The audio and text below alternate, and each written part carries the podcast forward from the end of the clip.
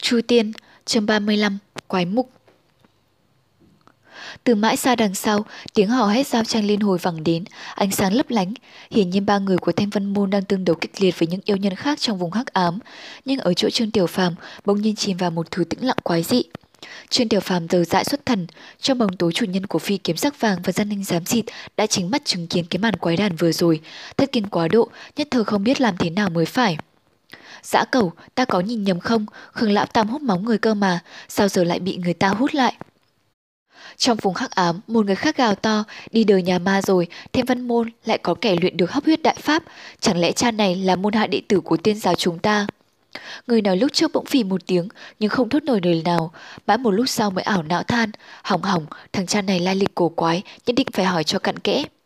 Hai đạo hào quang rực lên trước mặt Chuyên Tiểu Phàm, dần dần hiện ra hai thân ảnh. Chuyên Tiểu Phàm sực tỉnh, giật thoát mình, vội vàng loại bỏ tạp niệm, ngưng thần đối đích. Trong vầng ánh sáng, phi kiếm sắc vàng và giang ninh xám xịt bay về tay hai người đó. Người mé tả bắt lấy phi kiếm là một nam tử cao gầy, diện mạo hư nhược, mũi siêu hâu, mắt bé xíu, con người đen trắng phân minh, lập lè hung quang.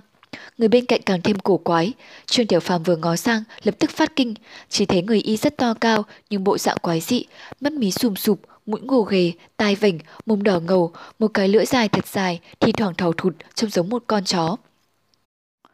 Chiếc răng nanh xám xịt lúc này đã bay về trong tay y, trương tiểu phàm bất giác nghĩ hay đấy là răng của con chó to nào. Người được gọi là dã cẩu thấy trương tiểu phàm cứ ngồi y chừng chừng, mắt lộ vẻ kinh dị, tức thì bực tức hết. Ô, thằng quỷ này, tại sao nhìn dã cầu đạo gia của mi như vậy? Dã cầu đạo gia, Trương Tiểu Phòng cau mày, lúc ấy mới nhận thấy người có bộ dạng chó hoang đó, trên mình khoác tấm áo tạo bào, đen thủi đen thui, xem ra của một tông phái tín ngưỡng với thanh vân môn, chẳng biết lần ngược lại 300 năm trước liệu có chút nguyên uyên nào không. Người tự xưng là dã cầu đạo nhân ấy, thấy Trương Tiểu Phàm nhìn y với vẻ khinh miệt rõ ràng thì càng thêm cáu kỉnh. Tiểu quỷ, đạo gia đang hỏi ngươi, sao lại giết hấp huyết quỷ? Trương Tiểu Phàm ngây người hỏi, cái gì mà hấp huyết quỷ? Người cao cao bên cạnh tức giận nói là kẻ mà ngươi đang cõng trên vai đó. Trương Tiểu Phàm lúc này mới nhớ ra mình vẫn đang cõng cái thi thể nọ, thì lập tức cảm thấy nơi cổ lạnh tê. Hắn kinh hãi nhảy vọt lên, giày cái thân chết xuống. Bình một tiếng, cái gã đã biến thành túi da bọc xương lăn đùng xuống đất. Trương Tiểu Phàm ngó mà phát buồn nôn, ngoảnh phát đầu đi. Dã cầu đạo nhân và nam tử cao cao nọ dõi trông theo đống xương khô rồi nhìn nhau, đều đọc thấy trong mắt người kia nỗi kinh hoàng nghi hại hấp huyết đại pháp, tàn nhẫn ngụy dị. Tuy rằng gây gớm, song cũng rất tổn hại tới bản thân. Đã luyện nó là người chẳng ra người quỷ không thành quỷ. Bọn họ tuy thuộc ma giáo, nhưng đối với thứ công pháp thần bí này, xưa nay đều kính nhi viễn chi, chỉ hiểu biết một cách sơ lược cái thây đang nằm lăn dưới đất, hiệu xưng hấp huyết quỷ, vốn là truyền nhân duy nhất về hấp huyết đại pháp. Trông thấy tình trạng y bị kẻ khác hút cạn tinh huyết toàn thân, hai người kia hiểu rằng đạo hành ấy không chỉ vượt rất xa bản thân hấp huyết quỷ Khương Lão Tam đã chết khô đây, mà đến hấp huyết lão yêu ngày xưa e rằng cũng chưa chắc đã đạt được đến trình độ ấy. Nhưng nhìn gã tiểu tử Thanh Vân Môn trước mặt, bất luận thế nào cũng không nhận thấy ở hẳn cái khí chất quái lệ của một đệ tử hấp huyết. Dã cầu đạo nhân liếc Trương Tiểu Phàm, ngươi là môn hạ của hấp huyết lão, lão tiền bối hả? Trương Tiểu Phàm ngạc nhiên, cái gì mà hấp huyễn lão tiền bối? Giã cầu đạo nhân ngoác mồm, cái lưỡi dài thò ra ngoài. Trương Tiểu Phàm trông thấy, bất giác nhớ tới con chó đại hoàng trên đại trúc phong núi Thanh Vân. Hắn đang còn đang suy niệm thì chợt nghe thấy từ phía sau vẳng tới tiếng hú lanh lảnh, phi kiếm nhoang nhoáng, một người áo đen từ bóng tối lao vọt ra, máu chảy đầy mặt, dãy ruộng dưới đất một lúc, trông biết là không sống được nữa rồi. Trương Tiểu Phàm sực tỉnh, bạn bè đồng môn còn đang chiến đấu một mất một còn, mình lại đứng đây trò chuyện với mình yêu nhân ma giáo, lập tức đàn thân, toàn bay qua tường chợ. Giá cầu đạo nhân và người cao kia thấy Trương Tiểu Phàm hốt động thân mình, đều giật bắn, cho rằng hắn định phản kích, liệm vội vàng giới bị. Nhưng chỉ thấy Trương Tiểu Phàm vừa bật lên, bỗng nhiên nhân nó rơi trở lại, quỳ sụp xuống mặt đất, hít vào một luồng khí lạnh buốt, chán vã mồ hôi. Nguyên là vì Trương Tiểu Phàm trong lúc sốt ruột, quên bẵng thanh tiểu xoa màu đỏ vẫn cắm sâu vào trong da thịt trên vai. Hắn vừa nhúc nhích thân mình, cơn đau đã nhói vào tận tâm phế. Sau khi rớt xuống, dòng máu vốn nỡ tạng ngưng, lúc này từ vết thương há hoắc lại tuôn ra ảo ạt. Thấy cơ hội tốt, giác cầu đại nhân và người cao cao kia đời nào lại chịu bỏ lỡ, thải giết nhầm chứ không để sót. Hai người mắt lổ lộ hung quang, phi kiếm vật răng nanh trong tay lại sáng rực lên. Đúng lúc ấy, đột nhiên từ đằng sau vẳng tới một tiếng thét lanh lảnh, chỉ thấy trong một bóng tối nhấp nhoáng nhiều màu, một đạo hào quang lam sắc rực rỡ, trói mắt bay vụt lên, huy hoàng lấp ló lập tức đánh bại tất cả các làn sáng màu kia đi. Trong vầng hào quang lam sắc là thiên gia ngạc nhiên thoát ly khỏi vỏ, và phía sau nó trên cao là Lục Tuyết Kỳ, phong tư tuyệt thế, đang lăng không mà đứng, xiêm áo toàn thân giàn giạt, phía vũ theo gió bay. Xã cầu đạo nhân và người cao cao kia ngây sững, thiên gia thần kiếm tỏa lam quang trói trang, biến ra thành một thanh kiếm sáng xanh khổng lồ, xả xuống bóng tối. Lập tức rất nhiều ánh sáng đa sắc trội lên đối kháng, nhưng vừa chạm vào vầng lam quang rộng lớn, thuần khiết là đã bay lên tiêu tán. Bỗng nhiên có tiếng hét quái dị dồn dập, năm sáu bóng người từ khoảng âm u nhảy vọt ra, rầm rầm. Làn kiếm sáng xanh bổ lên tường đá, vụn vỡ tung loạn, uy thế kinh nhân. Mấy người vừa nhảy ra tự hồ bị thương, đúng lúc ấy, hào quang bạch sắc trên hàn băng kiếm của Tề Hạo lại một bên lao lên xéo lại, ánh lên rực rỡ, kiếm quang chạm đến đâu, chúng đồ ma giáo bị đông thành băng đến đấy. Tăng Thư Thư ngự kiếm bay tới, cùng lúc đó chém những cột băng đó nát tan tành. Đứng trước mặt Trương Tiểu Phàm, người cao cao kia và dã cầu đạo nhân đưa mắt nhìn nhau, rồi mặc Trương Tiểu Phàm đó cùng vung phi kiếm sắc vàng và răng nanh xám xịt lên, chống chế lại thế tấn công của bọn Tề Hạo. Hai người đó, đạo hạnh có vẻ cao hơn chúng nhân ma giáo một bực, lập tức chặn được Tề Hạo và Tăng Thư Thư, nhưng trong lòng thì ngấm ngầm kêu khổ. Đêm qua họ đã lén quan sát Tề Hạo lúc bị tàn rơi tấn công, rồi trở về thiết lập mai phục trong hang sâu, định sẽ đột ngột đánh úp để phá vỡ vòng ánh sáng hộ thân kiên cố của lục hợp kính, sau đó sẽ tập kích từng người trong nhóm. Kế hoạch này quả thực đã tiến hành như dự tính, ai ngờ bọn đệ tử đó đạo hạnh lại cao thâm hơn tưởng tượng, đối phó thật khó khăn. Đợt mai phục này do giã cầu đại nhân, nam tử cao lớn và hấp huyết kỳ Khương Lão Tam dẫn đầu. Họ nhận thấy Trương Tiểu Phàm là người yếu nhất trong nhóm, mới ước hẹn cả ba cùng ra tay, định rằng nhanh chóng giải quyết Trương Tiểu Phàm xong sẽ chia nhau đối phó với ba người kia. Ai ngờ sự nguy biến quỷ dị, Trương Tiểu Phàm tuy thọ thương nhưng hấp huyết quỷ Khương, Lão Tam lại bị hút sạch tinh huyết một cách mờ mờ ám ám. Lúc này bọn họ tuy tạm thời kháng cự được Tế Hạo và Tăng Thư Thư, nhưng thấy một bên vẫn còn nữ tử mỹ miều, ngự trên kỳ kiếm lam sắc, sau lưng là gã xú tiểu tử tụy thọ thương, song cổ quái kia. Vậy nhất cả hai người đó cùng lên, tình hình thập phần bất diện. Đấu thêm hai hiệp, trông thấy Lục Tuyết Kỳ liên tiếp đả thương mấy chúng đồ ma giáo, đang quay trở lại. Dã cầu đạo nhân vọt lên trước hết, chạy, người cao cao bên cạnh y dường như tâm ý tương thông, cùng lúc thu hồi pháp bảo, khép lên thân mình, xoạt xoạt hai tiếng, hóa thành hai đạo dị quang lao vút vào sâu trong hang. Chúng đồ ma giáo trông thấy là hết thẳng thốt, tháo chạy tán loạn. Tề hạo quyết đoán hô, đuổi theo hai tên đó. Đoạn ngự kiếm phút lên, nhắm hướng đuổi tới. Tăng thư thư liền bám sát, lưu tích kỳ lay chuyển hào quang của thiên gia, toàn ruột theo. Chợt nghĩ ra điều gì bề ngoảnh đầu lại, thấy trương tiểu phàm ngự trên tiêu hỏa côn, lấp lánh ánh xanh đen vừa đang không vọt lên. Đầu vai máu chảy trào ra như suối, nhưng thanh tiểu so đỏ mở găm trên đó đã được rút ra. Trương tiểu phàm bay về phía trước, lưu tích kỳ nhìn theo bóng hắn, hình như hơi sững sờ rồi cũng lao theo. Lần này rượt đuổi vào sâu trong sơn động, có mấy phần rông giống cảnh tượng Trương Tiểu Phàm và Điền Linh Nhi truy bắt tiểu hôi năm xưa ở Hậu Sơn Đại Trúc Phong, khúc khỉu ly kỳ, thoát rẽ trái, thoát rẽ phải, thoát lao lên trời, thoát nhào xuống đất, cuối cùng là một con đường chia ba ngả. Nhưng bốn đệ tử Thanh Vân đều không để ý nhiều đến thế, chỉ thấy đằng trước hai đạo dị quang một vàng một xám, liền cứ bám sát không rời. Trong động đá lạ lùn nhùn, mỏm nhọn lô nhô, Trương Tiểu Phàm theo sau đồng môn, tập trung chế ngự thiêu hỏa côn. Cuối đường, có mấy chỗ hẹp đến mức chỉ len nổi một người. Trương Tiểu Phàm không nhịp cả nghĩ đến sự sợ hãi, thét lên một tiếng, rồi cũng vọt được qua. Trước sau sáu người đuổi chạy, hóa ra sáu đạo quang mang trong hang động âm u, tốc độ nhanh khủng khiếp.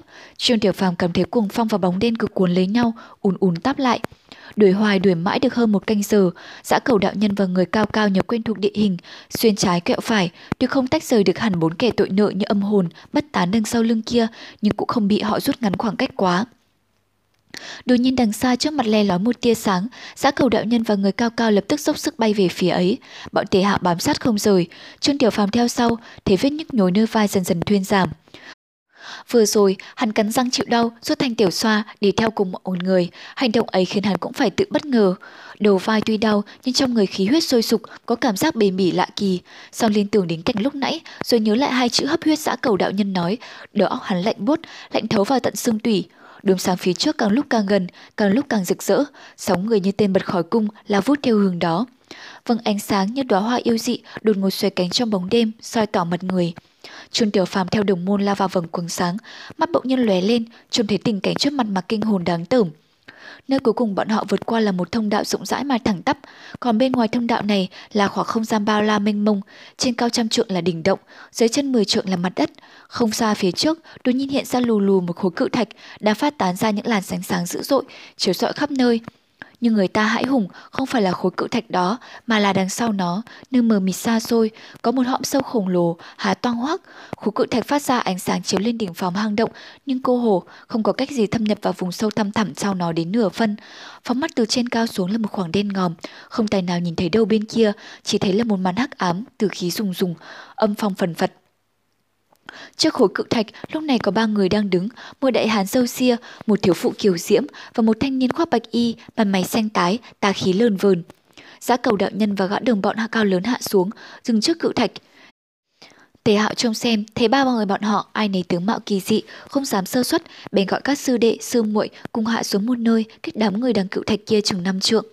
Trương Tiểu Phàm đứng vững rồi, phóng mắt nhìn ra, thấy trên khối cự thạch phát quang rờn rợn khắp ba chữ lớn theo lối cổ truyện. Tử Linh Uyên. Trong thể bốn đệ tử Thanh Vân Môn đáp xuống, ba người đứng trước khối cự thạch không hề tỏ động đĩnh gì, chỉ có đại hán sâu xia kia khe khẽ cau mày. Dã cẩu, lưu cảo, các ngươi kém cỏi quá, gặp có mấy đứa tiểu bối Thanh Vân mà lung túng như vậy sao, lại còn dẫn chúng đến Tử Linh Uyên này nữa. Giá cầu đạo nhân đỏ mặt, đang định phân biện thì trung niên thiếu phụ đứng sau lưng đại hán kia liếc bọn y một cái rồi thay thế hỏi, Khương lão tam đâu? Giã cầu nhìn về phía đệ tử Thanh Vân Môn nói, chết trong tay bọn chúng rồi.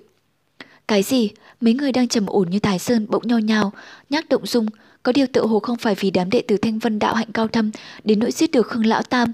Chỉ thấy thiếu phụ sững sờ một lúc, lắc lắc đầu, thốt. Hấp huyên lão yêu mà truy cứu đến, chúng ta thật khó bề ăn nói rồi. Đại hán sâu xia trầm ngâm dây lát, xoay mình nhìn đám người của Thanh Vân Môn, nói.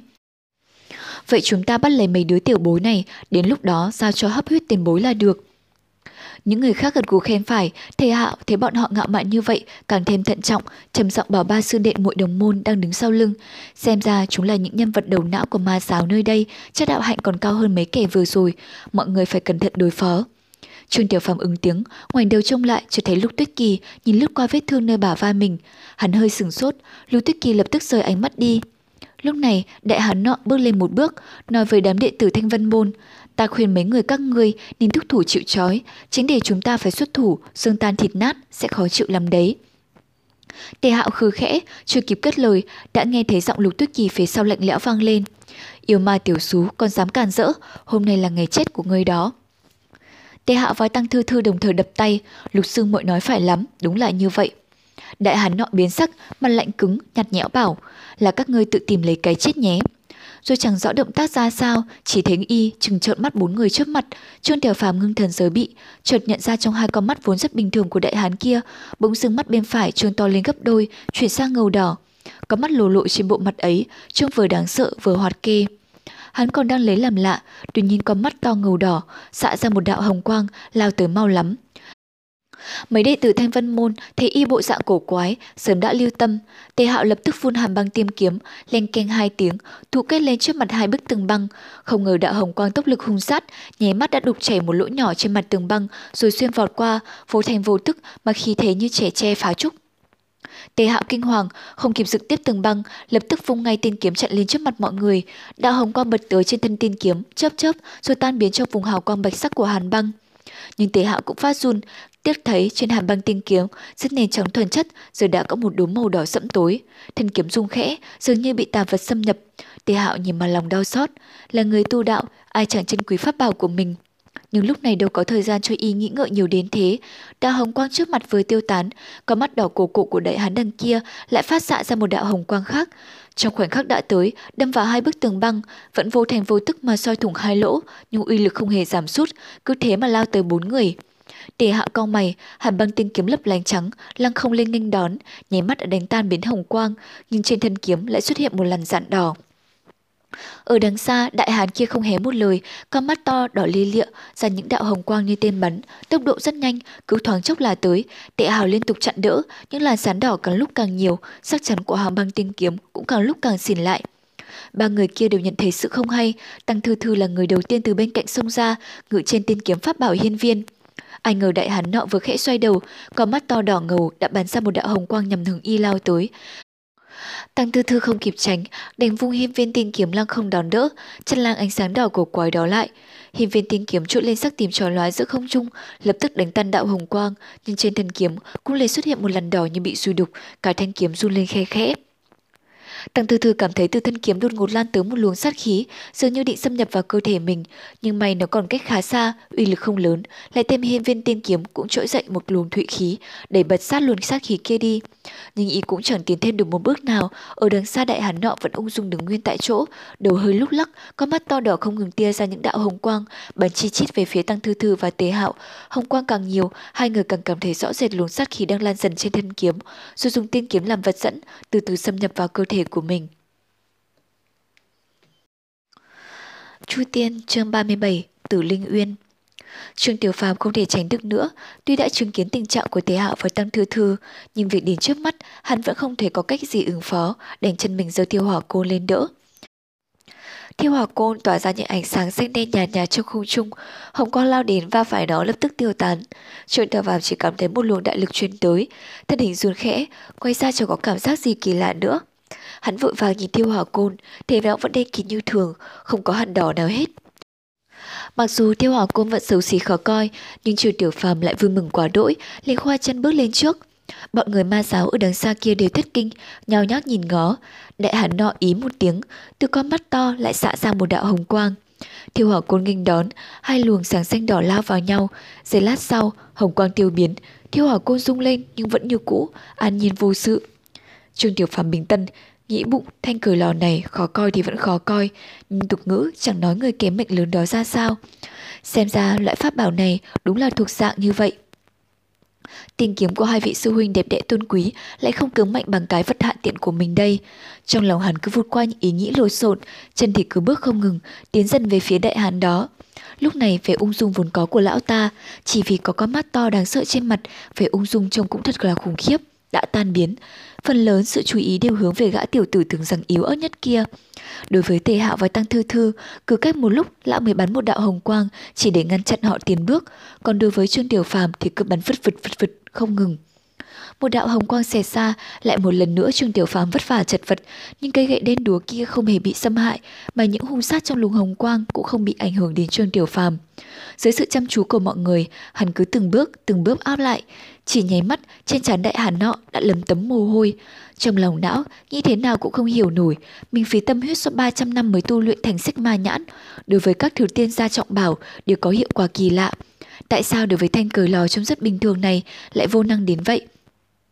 Thực ra, lão làm sao hiểu được, xích ma nhãn cố nhiên uy lực rất lớn, khí huyết tanh tử của nó đánh lên tên kiếm của bọn tế hạo, đúng ra có thể làm ô uế tiên khí, đồng thời dùng luôn làm kiếm làm đường dẫn, từ từ đẩy sát khí vào cơ thể bọn họ, vừa khai cuộc đã biết là chắc thắng.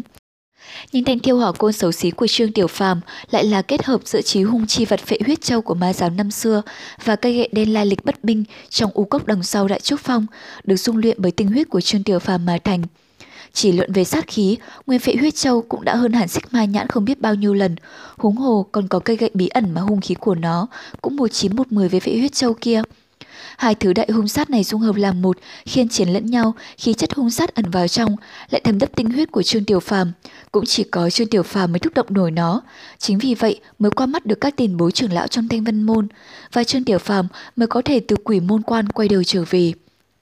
Lúc này, đại hán nọ muốn dùng xích mã nhãn phát xuất hồng quang để tấn công Trương Tiểu Phàm, tất nhiên đã không hiệu quả nữa, mà đây vẫn là do Trương Tiểu Phàm còn ít tuổi vô tri, thân mang trọng bảo nhưng không hề hay biết. Nếu đổi lại là hắc tâm lão nhân của ma giáo ngàn năm trước đây, thì dựa vào một mình vệ huyết châu, chỉ cần vũ động vài lần là sẽ hút đại hán kia cạn máu khô thịt, cả người sẽ chỉ còn mỗi con mắt quỳ to đỏ, lần lông lốc mà thôi. Những người có mặt ở đó chẳng ai ngờ đến chuyện ngụy dị ngoài sức tưởng tượng này. Đại hán nọ ngưng thần đối địch, nhưng không sao ngăn cản nổi bước chân của chuyên điều phàm mỗi lúc một lại gần. Người thanh niên mặt đầy tà khí, từ đầu tới giờ vẫn đứng một bên im lìm không nói, lúc này bỗng cười nhạt bảo, nhìn lão đại, sinh mà nhãn của ông xem ra không hiệu dụng nữa rồi, còn mấy tên tiểu bố thanh vân cũng đối phó không nổi, thế mà vừa nãy còn của trách giã cẩu ta nghĩ hay là địa vị tôn chủ, ông hãy nhượng lại cho ta đi. Thiếu phụ đứng bên cạnh kia đại hán chợt biến sắc, thị trao mày. Lâm Phong đạo hữu lúc này đang phải đối phó với đại địch, sao ông lại nói ra những lời như thế? Lâm Phong mặc đầy tá khí, liếc mắt về phía đệ tử Thanh Vân, lúc nhìn đến Lục Tích Kỳ bỗng chăm chú hơn một chút, sau đó cười nhạt bảo. Mấy tiểu tử non tơ này cũng coi là đại địch, thế thì luyện huyết đường chúng ta còn dựa vào cái gì để đứng vững trong tiên giáo thành môn, còn nói gì đến khôi phục được đại nghiệp do hắc lão nhân gây sự ngàn năm về trước. Đại hán họ Niên điền bắn một đạo hồng quang về phía Trương Tiểu Phàm, tạm thời ngăn chặn được bước tiến của hắn, rồi tức giận bảo Lâm Phong, ngươi ngoài cái việc đứng đó ba hoa thiên địa thì còn làm được gì nữa, sao không cùng mà thử một chút đi. Khuôn mặt xanh tái của Lâm Phong bỗng nhiên trỗi lên một nét cười ngụy dị, y nói, được, ta để ông khâm phục khẩu phục. Y rút ra từ trong bọc một tấm kim phiến, phe phể quạt. Người của Thanh Vân Môn đều nghe rõ cuộc đối thoại của bọn họ, càng tăng cường cảnh giác về ba gã thanh niên dáng vẻ đề tà khí kia. Nhưng một lúc lâu, thấy y cứ thong dong quạt, ung dung tiêu sái chẳng nhúc nhích gì hết, ai nếu đều ngạc nhiên. Phải chăng Lâm Phong quả thật chỉ biết bà hoa khóc lắm mà thôi. Niên lão đại càng bị y chọc cho tức thêm, cáo kỉnh nói, Lâm Phong, nếu ngươi không có bản lĩnh, hãy đứng qua một bên, mấy tên tiểu bối thanh vân này ta tự có cách đối phó, ngươi chọc ngoáy mà chẳng tự xét xem mình có bản lĩnh gì. Lâm Phong đổi sắc mặt, hư lạnh một tiếng, nói, ta vốn không muốn liên thủ cùng ông, thắng cũng chẳng vẻ vang gì, nhưng nay nếu không hiển lộ một hai chiêu, ông lại cứ nghĩ ta lừa ông không bằng. Vừa nói vừa tiện tay ném một cái, tấm kim phiến bay lên không trung, phát xuất kim quang nhàn nhạt, nhạt, rồi xoa một tiếng, xòe tung ra. Trên mặt là phiến thiếp vàng, người ta dùng công bút họa pháp, vẽ núi, vẽ sông, vẽ chim bằng răng cánh, bút pháp tinh tế, sống động như thật, gió nổi mây trôi, sấm động chớp nháng. Nơi đây sâu thẳm dưới lòng đất, trong cổ quật, vốn không thể có những hiện tượng kỳ dị như vậy. Nhưng lúc này, trước mắt bên tai bốn đệ tử Thanh Vân, những hiện tượng ấy đều đang diễn biến. còn nam bàng hoàng thốt nhiên một tiếng vang lớn, chỉ thấy tấm bảo phiến kia rung bần bật lên trong không trung. Giây lát sau, đại sơn vẽ trên mặt phiến hùng dũng tách xa gặp gió lớn trương lên, giữa những tiếng rầm rầm, nó biến thành một ngọn núi cao đến trăm trượng, cầu hồ chạy tất cả không gian rộng lớn nơi đây.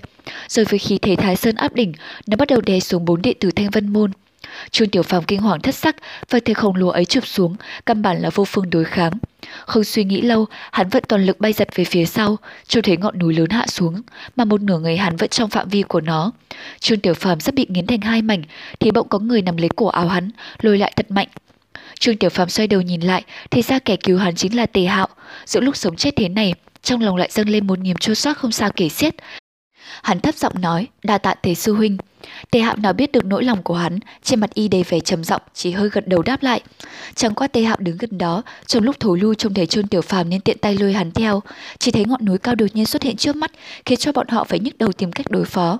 Ngọn núi đó ầm ầm giáng xuống, tức thì mặt đất rung động, vách núi rung chuyển, lên đó những nam thạch trên vòng động cao trăm trượng bị sức chấn động làm vỡ ra, rơi xuống như mưa, uy thế rất lớn khiến mọi người kinh sợ.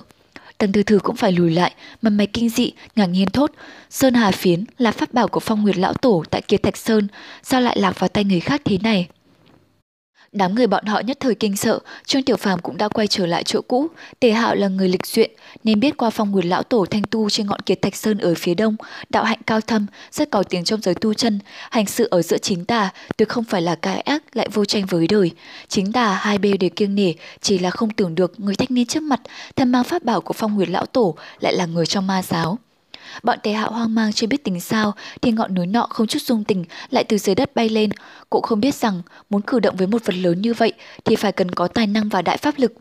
Phía sau bọn họ là vách núi nhưng muốn lui cũng không xong. Trên ngọn núi lớn ấy loạn thạch như mưa, xét chớm sắp động. Trong phút giây sinh tử, đám người thanh vân môn cảm thấy lo lắng thì tề hạo cắn răng bước ra, dùng lực hợp kính bảo vệ cho cả bọn. Ý muốn chống đỡ hòn núi to lớn ấy với khí thế như vạn quân một luồng ánh sáng xanh biếc thình lình chớp lên, Lục Tức Kỳ đột nhiên xuất hiện ở phía trước ba người bọn họ, kêu lên một tiếng, liền thấy luồng ánh sáng màu xanh tỏa rộng ra. Thiên gia thần kiếm rời vỏ, tiếng như rồng ngâm, tiên khí vạn đạo vọt thẳng lên đỉnh động. Tiếng sấm vang lên liên hồi trong không trung, toàn núi to vì khí thế vô địch từ trên đầu úp xuống, nhìn như muốn đè bốn người bọn họ nát thành bột. Lục Tuyết Kỳ sắc mặt như xương, tóc mây tung bay trong gió, trông giống như một cửu thiên tiên tử. Thân kiếm tiên gia hơi rung tựa như có cảm ứng cùng tấm long của chủ nhân nó, như nộ long dực thiên cùng phóng thẳng lên trời, vạn đạo lam quang, chiếu sáng cả tòa hiện động rộng lớn trong nháy mắt. Ở nơi không trung hợp lại làm một, hướng thẳng ngọn núi to kia chém một kiếm. Choang, Cát bay đá rơi, cuồng phong gầm rú, mọi người đều nhìn lên trên không, chỉ thấy một luồng lôi lớn rộng lớn, tựa như vật hữu hình, hướng bốn phía khắp nơi ồ ạt xô tới. Lưu Tất Kỳ người ở lưng chừng trong không trung, mặt mày đỏ lợt, cả người bị luồng phản lực to lớn nọ chấn thẳng vào vách đá. Ngọn núi khổng lồ đang đà hạ xuống, bị cột lam sắc chém phải, nó ngừng lại một chút, lắc la lắc lư trong không trung, tiếng động rầm rầm tan đi, ngọn núi thu nhỏ lại, chưa đầy một khắc, giữa luồng cát bay đá chạy, nó bỗng nhiên biến mất, rồi lại xuất hiện lại trên sơn hà phiến. Lâm Phong, các mặt thanh niên mặt đầy tà khí, lên nhìn qua Sơn Hà, đầu mày thoát cau rúm lại, chỉ thấy trên bức vẽ, tòa đại sơn uy thế hùng vĩ đã nứt một đường lớn từ đỉnh ngọn núi đến sườn núi, mà phía vốn ôn hòa như thái, giờ bỗng trở nên cứng nhắc. Thiên gia thần kiếm như có linh tính, quay trở lại bên phía mấy người thanh vân môn. Lưu Tuyết Kỳ trượt khỏi tường đá gục xuống mặt đất, chỉ thấy giờ chân mềm nhũn, cơ hồ không thể nào đứng dậy được. Cũng may những người khác đã sớm chạy lại. Chuyên Tiểu Phàm trông thấy, bèn đỡ lấy nàng. Lưu Tích Kỳ thở hồng hộc như bản tính hiếu cường, nàng toan ấy chuyên Tiểu Phàm đi, có điều vừa giơ tay đã cảm thấy khóe miệng nóng bỏng, rồi máu tươi trào ra. Máu tươi ròng ròng chảy trên làn da mịn màng như bọ đông, máu đỏ im màu trắng lại có vẻ diễm lệ kinh hồn. Trương Tiểu Phàm đang ngây người, bỗng nhiên nghe Lâm Phong ở đằng xa trỏ tay chửi mắng. Giỏi cho con xú nha đầu kia, dám tổn hại pháp bảo của ta, dù có chết 10 lần cũng không đủ thường mạng đâu. Vừa nói con người mặt mũi sáng vẻ ngùn ngụt tà khí đó vừa đằng thân bay đến, xa hà phiến lấp lé kim quang. Tuy không có tà khí như thân thể y, nhưng vừa cứ vừa xòe vừa cụp, lao lại thật nhanh. Đằng sau, nên lão đại vẫn đứng nguyên chỗ cũ, lão đã ngừng bắn hồng quang từ lâu, xích ma nhãn cũng đã trở lại dạng bình thường. Thiếu phụ kiều diệm bước lên một bước, lướt trong lục tuyết kỳ rồi khe khẽ hỏi, huynh nhìn rõ không? Nên lão đại nhếch mặt trầm giọng đáp, là thiên gia. Thiếu phụ hừ một tiếng, không ngờ thần vật như vậy lại rơi vào bọn tay bọn tiểu bối. Nên lão đại nhìn Lâm Phong lúc đó đang quần đầu với bọn đệ tử Thanh Vân, lẩm bẩm nói, thiên gia thần kiếm là kiểu thiên thần binh, năm xưa tổ sư luyện huyết đường của chúng ta là hắc tâm lão nhâm đã bại dưới thanh kiếm này hôm nay bất luận thế nào cũng phải đoạt lấy nó. Thiếu phụ kiều diễm gật đầu, vậy Lâm Phong. Nên lão đại cười nhạt, từ từ đó kệ có quan hệ thân thiết với phong nguyệt lão tổ, sơn em mục hạ vô nhân. Nếu bây giờ không phải là lúc cần người, ta đã không dung y từ lâu rồi. Cứ để y đánh trận đầu, chúng ta chờ đúng cơ hội, sẽ ra tay đoạt lấy thần kiếm. Thiếu phụ gật đầu, ngưng thần quan sát trận đấu, Sơn Hà phiến cứ quạt một cái, bão lại nổi lên ầm ầm, gió cuốn hắt đá về phía bốn đệ tử Thanh Vân, nhưng mỗi khi đến gần đều bị Tề Hạo và Tăng Thư Thư cản lại. Vừa rồi ngọn núi lớn thình lình vào xa, hai người lúng túng không kịp đề phòng nên đành chịu bó tay, lúc này mới là lúc thấy được đạo hạnh cao thâm của họ. Tề Hạo thì khỏi phải nói, hai băng tiên kiếm bạch quang rực rỡ, chống đỡ lại hết thảy mọi trận cuồng phong. Nhưng Tăng Thư Thư đứng một bên giờ mới hiển lộ bản lĩnh thật sự. Hiền viên tiên kiếm phát ra ánh sáng tím nhạt dưới sự yểm hộ của thế Hạo. Tử quang lấp lánh như độc xà xuyên đi qua những khe hở của trận cuồng phong tới đả thương Lâm Phong ngay khi y vừa sao nhãng, khiến y phải lưu tâm ứng phó ba người nhất thời giao tranh ngang ngửa, không phân cao hạ. Trương Tiểu Phàm đứng đằng sau, tay vẫn dìu đỡ Lục Tuyết Kỳ, mắt tròng chọc nhìn mấy người đang tỷ đấu, thấy Tề Hạo động tác ung dung, sử tiên kiếm đến mức xuất thần nhập hóa, khả năng vận dụng tiên pháp đạo xa trên mình rất xa, bất giác nảy lòng kính ngưỡng. Từ trước tới nay, những thứ hắn tu tập đều chỉ là công pháp cơ bản của thái cực huyền thanh đạo. Mãi tới lúc trước Hạ Sơn, Tô Như mới đem đạo pháp thực sự truyền đạt nguyên vẹn cho hắn. Tất nhiên không thể nào sánh được với Tề Hạo. Hắn đang chăm chú quan sát, bỗng thấy bên mình trùng lòng, thì ra Lục Tuyết Kỳ nghỉ ngơi một lúc, tinh thần đã hơi hồi phục, bèn tự đứng dậy, rời khỏi vòng tay hắn. Trương tiểu phàm nhìn gương mặt vốn mịn màng như ngọc của nàng giờ đã xanh tái, vọt miệng hỏi, không sao chứ, Lục sư tỷ.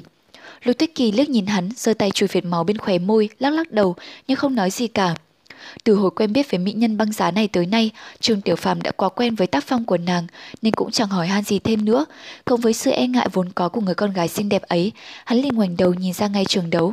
Chẳng ngờ hắn vừa ngoảnh đi, đã nghe thấy Lục Tuyết Kỳ kêu lên thẳng thốt, bên kinh hãi ngó lại, chỉ thấy bức tường nơi hắn và nàng vừa đứng, đột nhiên mọc ra một sợi dây đen, nhanh như cắt trói chặt quanh người nàng. Làng nàng không sao núp ních nổi, giây lát sau, trong tường lại mọc ra một người đàn bà, chính là thiếu phụ kiều diễm vừa nãy còn đứng ở đằng xa kia. Thị cười khanh khách, tiểu muội muội, trông muội mới xinh đẹp làm sao, đúng là làm cho ta nhìn mà phải thương xót. Sợi phọc tiên tác này là tỷ tỷ chuẩn bị riêng cho mấy vị tiên gia chính đạo đây. Trương Tiểu phàm thấy nét mặt Lục Tức Kỳ lộ vẻ thống khổ, lại thấy phọc tiên tác trong nháy mắt đã ăn sâu xuống da thịt nàng, nỗi đau đớn nhìn có thể là tưởng tượng được. Hắn chưa kịp phản ứng, trong không trung đã vang lên một tiếng hú hét, rồi niên lão đại từ trên cao bổ xuống, thò tay nằm lấy thiên gia thần kiếm sau lưng Lục Tuyết Kỳ. Trương Tiểu Phàm đâu thể để lão tự tung tự tác, thiêu hỏa côn thoát đằng không bay lên, nhắm thẳng về phía niên lão đại. nhìn lão đại trông ra lại là cây gậy ngắn màu đen rất ư cổ quái, trong lòng bất giác có chút e dè. Lão khẽ chào mình, dừng lại rồi hạ xuống đất. Ở phía trước, Tề Hạ và Tăng Thư Thư nghe thấy tiếng động, bên ngoảnh đầu lại nhìn. Tất thảy kinh hãi, đang định quay đầu về cứu viện, thì Lâm Phong nhận thấy họ có biểu hiện khác lạ. Nghĩ bụng, nếu ta để các người nói đến là đến, nói đi là đi, thì còn mặt mũi nào trước niên lão đại. Sơn Hà phía lên giết lên một trận gió, luồng này theo sát luồng kia, để hạ vào Tăng Thư Thư nhất thời không thể thoát ra được.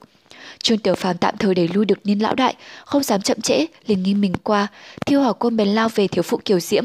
Ai ngờ, thị chỉ cười nhạt, lắc sợi dây đen trong tay, Lục Tuyết Kỳ không cự lại được, bất giác bị lôi lên, chặn trước mặt y thị.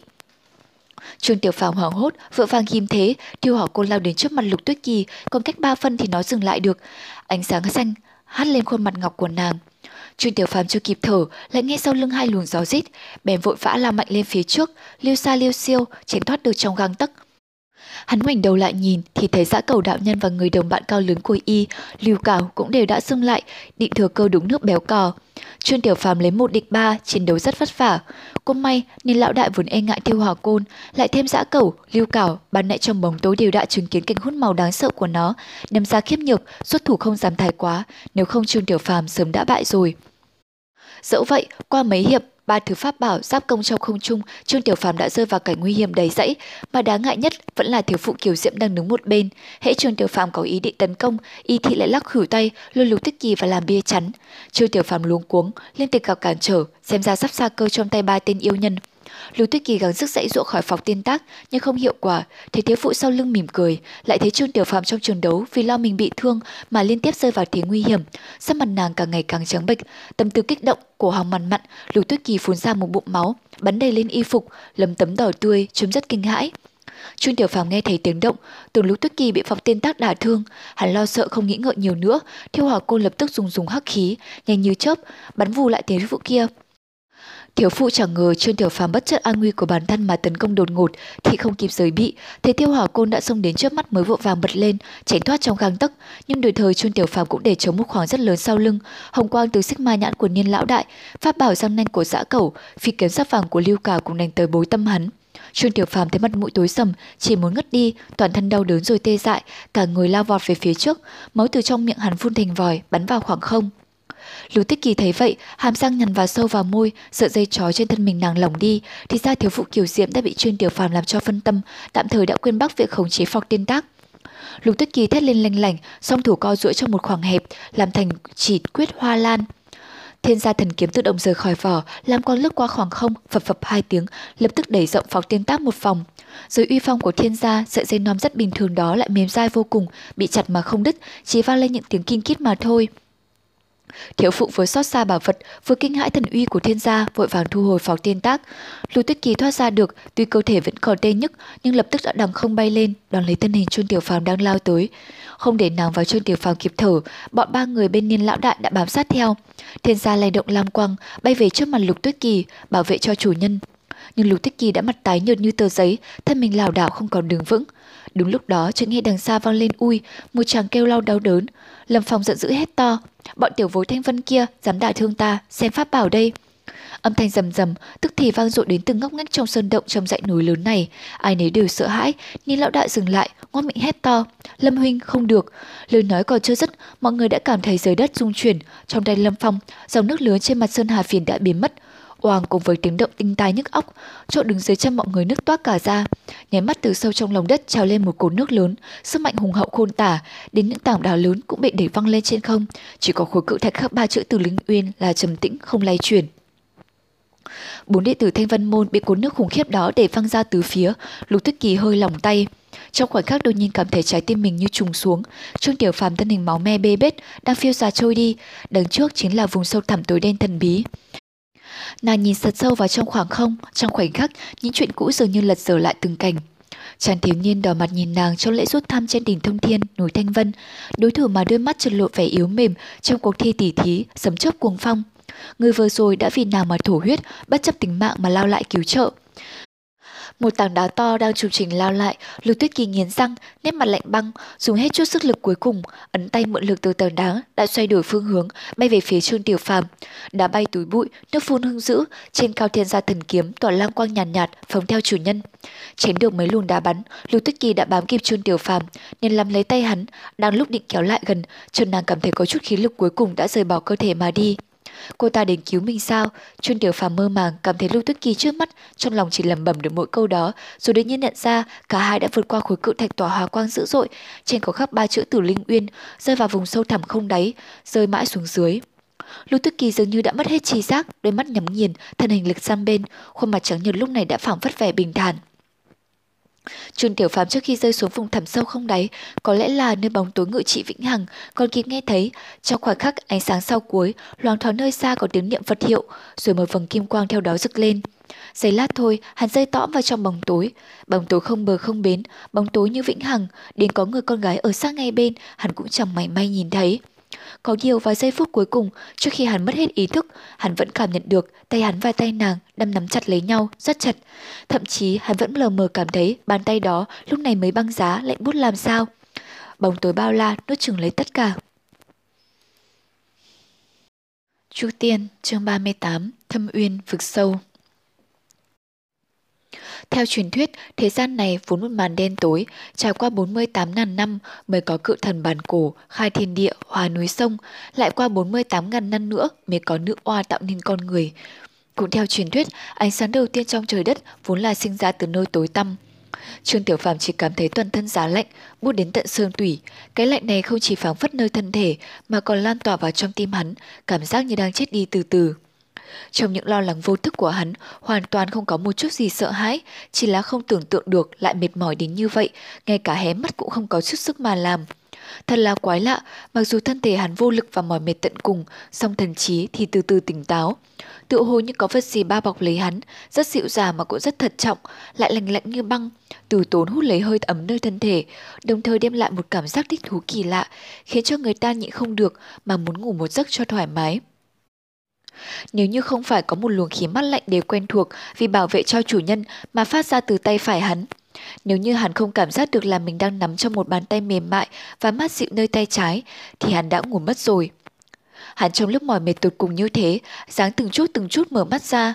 Trong bóng tối vĩnh hằng, một chùm ánh sáng.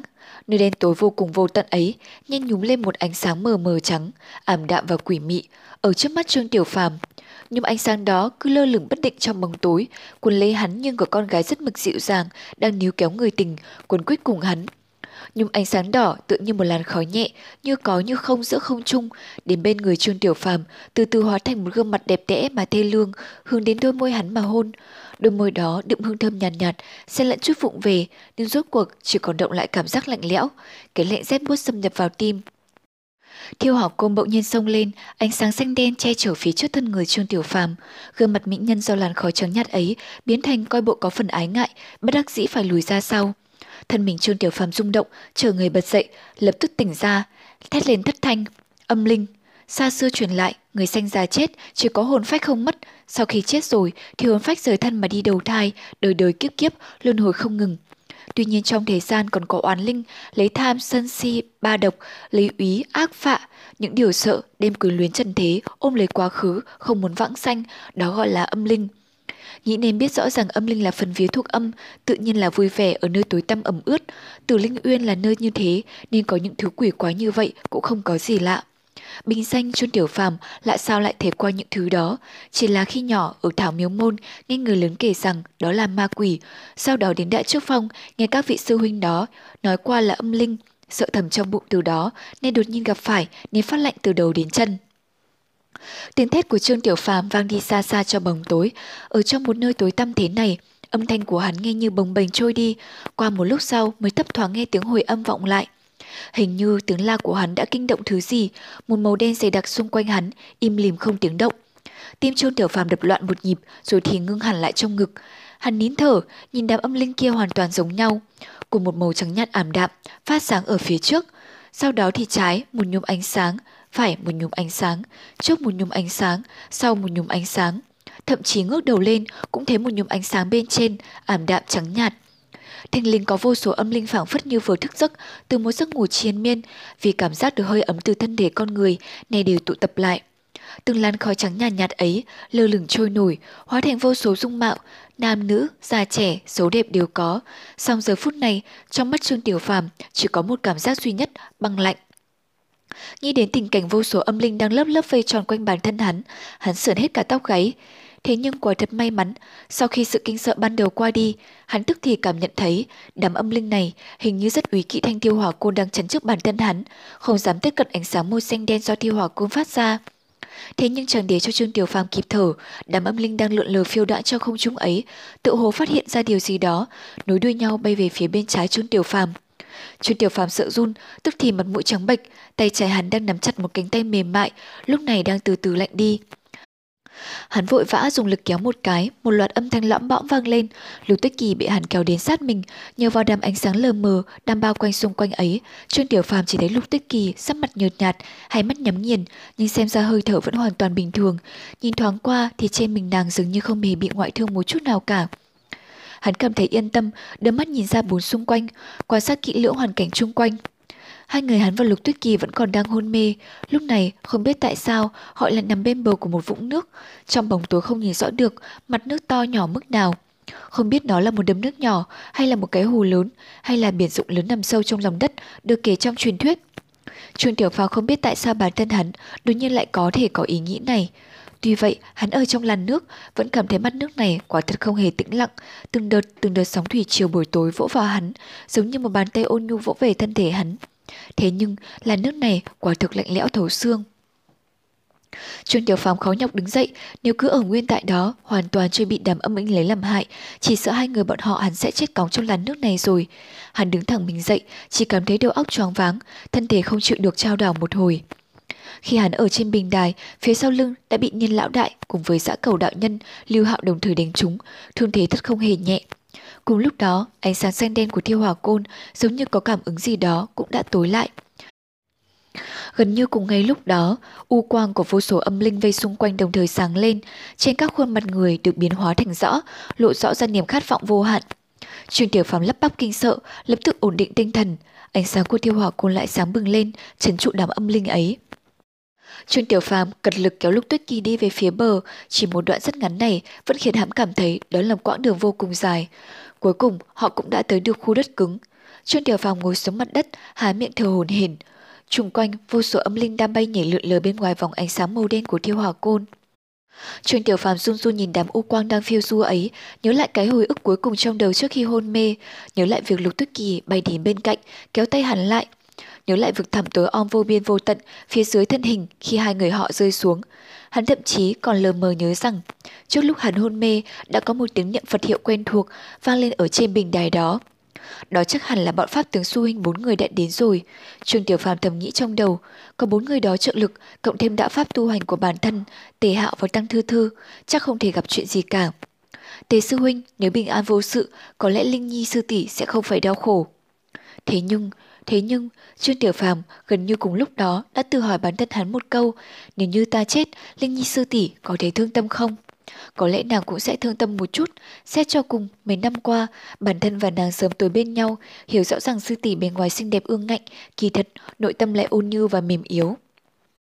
Nếu nàng biết tin người sư đệ chơi đùa với nhau từ nhỏ đến lớn, Trương Tiểu Phàm không may đã chết, nhất định sẽ nhỏ lệ chứ, nhất định sẽ thương tâm chứ, nhất định dù không thể tìm thấy thi thể, vẫn là một ngôi mộ cho hắn trên đỉnh Đại Trúc Phong chứ. Không biết trong những năm tháng sau này, nàng có thể đến thăm mộ trước mấy lần. Nếu như vậy, bản thân có thể sẽ giống như những âm linh bao xung quanh này, quyến luyến nàng, không muốn được vãng sinh, chỉ nấn ná bên ngôi mộ ấy, lặng lẽ mong được, đợi một thân ảnh trong ký ức. Thiếu niên trong bóng tối yên tĩnh, thật nhẹ nhẹ, kín đáo thở dài. Ái, nàng phát ra một tiếng kêu khe khẽ, từ từ tỉnh dậy rồi mở mắt ra. Trong vòng 1.100 năm, từng có câu hỏi người xưa truyền lại rằng, nếu ngươi vừa mới tỉnh lại sau khi đã chìm vào trong giấc ngủ thật lâu, khi đó người đầu tiên ngươi nghĩ đến có thể là ai? Không ai biết được Lục Tuyết Kỳ đã từng nghe qua câu hỏi xem qua có vẻ ngu ngốc này chưa, nhưng lúc này phản chiếu trong đôi mắt nàng, trong bạch quang mờ mờ là nhãn thần quan tâm đến Trương Tiểu Phàm. Sự ấm áp duy nhất trong bóng tối ấy. Trương Tiểu Phàm thấy hạnh phúc, vui vẻ nói, đã tỉnh rồi à, Lục Sư tỷ Lục Tuyết Kỳ vẫn không lập tức hồi đáp, nàng nhìn gần như sững lại một lúc, thế nhưng rất nhanh, nàng lấy lại dáng vẻ bình thường, khuôn mặt từ chỗ ban đầu có chút bối rối, đã trở lại vẻ băng xương có chút lãnh đạm. Thế nhưng trong lúc đưa mắt nhìn nhau, nàng quả thực không kiềm chế nổi sắc mặt lại biến sắc một lần nữa. Âm linh, Lục Tuyết Kỳ giống như Trương Tiểu Phàm lúc trước, hét toáng lên. Trương Tiểu Phàm gật gật đầu, an ủi nàng. Đúng vậy, thế nhưng không cần phải sợ, bọn chúng hình như có đôi chút sợ hãi thiêu hỏa côn của ta, tạm thời vẫn chưa có chuyện gì cả. Lưu Tích Kỳ lúc này cũng đã nhận thấy chung quanh vô số âm linh đang trôi nổi, chẳng có sự tấn công gì, chỉ bay lượn vòng bên ngoài, hình như thập phần úy kỵ, cây hoàn côn, thiêu hỏa côn của Trương Tiểu Phàm. Sau khi bình tâm trở lại, không kiềm chế được nữa, liền hỏi. Người, pháp bảo này gọi là gì? Tại sao lại lợi hại như vậy? Trương Tiểu Phàm mặt mũi đỏ bừng đáp, gọi là, gọi là, ta gọi nó là thiêu hỏa côn. Hơn nữa, ta cũng không biết tại sao nó có thể lợi hại như vậy. Lục Tuyết Kỳ ngạc nhiên hỏi, thiêu hỏa côn. Trương Tiểu Phàm ngắn nhìn nữ lang trước mặt trong bạch quang mờ mờ, da trắng như tuyết, mặc dù có chút nhợt nhạt vẫn có vẻ mỹ lệ, không tự chủ được, cúi đầu thấp xuống, nói: "Đúng, ta hàng ngày phụ trách việc nấu nướng trên Đại Trúc Phong, dùng nó để làm que cười lò." Lục Tuyết Kỳ nhất thời không biết nói sao, run run nhìn lên thanh đoàn côn đen xì xì, xấu xí ấy trong không trung, một lúc sau khe khẽ nói: "Thiêu Hỏa Côn, ta nghe ân sư nói rằng ta tu hành gian lao vất vả, lại có thiên gia thần kiếm, lẽ nào vẫn bại trước một thanh Thiêu Hỏa Côn?" Chuyên tiểu phàm đột nhiên giật nảy mình, chỉ cảm thấy sắc mặt lục tuyết kỳ trong giây phút lại trắng bệch ra, gần như chẳng thấy tí huyết sắc nào, không nén được nói.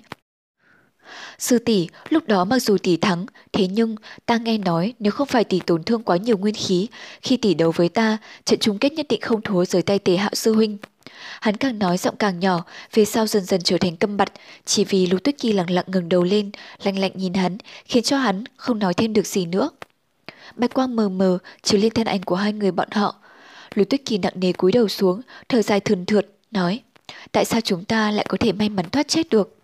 Trương Tiểu Phàm lặng đi một lát, tâm trạng vô cùng mê hoặc, nói: "Ta không biết." Lập tức nghĩ đến chuyện gì đó, dùng tay chỉ về bên bờ vũng nước, nói, khi ta vừa mới tỉnh dậy, hai người chúng ta nằm bên bờ nước đó, có thể chúng ta đã may mắn rơi trúng chỗ nước đó nên không chết, rồi bị sóng thủy triều đánh giạt đến bờ. Lục Tuyết Kỳ nhìn hướng về phía hắn chỉ, trong bạch quang mờ mờ do các âm linh phát ra, quả nhiên trông thấy có một vũng nước ở phía xa, loáng thoáng vọng đến âm thanh ỉu ạp do sóng thủy triều vỗ vào bờ. Quay nhìn lại bản thân, y phục mặc dù phần lớn đã khô, thế nhưng vẫn có phần còn ướt, dính vào da thịt thập phần lạnh giá. Có thể hình dung được nếu Trương Tiểu Phàm không kéo mình lại lên bờ, chỉ sợ vẫn còn mê man, sau đó lệnh cóng mà chết rồi. Đa tạ người, Lưu Tuyết Kỳ thốt nhiên khẽ nói, Trương Tiểu Phàm ngẩn ra một chút, vội vã xua tay cười nói, không có gì, không có. Đột nhiên, hai người bọn họ đều sửng sốt, giữa hai người, hai tay của họ đến tận lúc này vẫn nắm chặt lấy nhau. Dường như là máu thịt nối liền, dường như đã như vậy nhiều năm rồi, quả thực chẳng có một chút cảm giác, quả thực cứ như thể vốn như đã vậy. Quả thực giống như hai người đã hoàn toàn quên mất. Lưu Tuyết Kỳ từ từ rút tay lại, Chuyên Tiểu Phàm cười ngượng ngập, tay bên mình đung đưa sang trái phải, quả thực chẳng biết để đâu. Nhìn nhau một lúc, Lưu Tuyết Kỳ cất lời hỏi. Trước khi người rơi xuống, đã bị ma giáo yêu nhân đánh trọng thương, hiện tại cảm giác như thế nào? Trương Tiểu Phàm như được đại xá, nghe thấy nữ lang băng xương này dường như tuyệt không có ý trách tội gì hắn, lập tức nói, vẫn tốt, vẫn tốt. Lưu Tuyết Kỳ hỏi, ngươi có thể ngự kiếm không? Trương Tiểu Phàm khẽ vận khí, liền cảm thấy trong người đau đớn như kim châm, cười khổ lắc đầu, Lưu Tuyết Kỳ nhìn hắn một cái, nói ta cũng không được, chúng ta đứng dậy, tìm kiếm một vòng chung quanh, xem thử có lối thoát nào không. Mặt khác, nếu cứ tiếp tục ngồi đây, bị đám âm linh này bao vây xung quanh, không sớm thì muộn sẽ bị chúng hút khô người mất.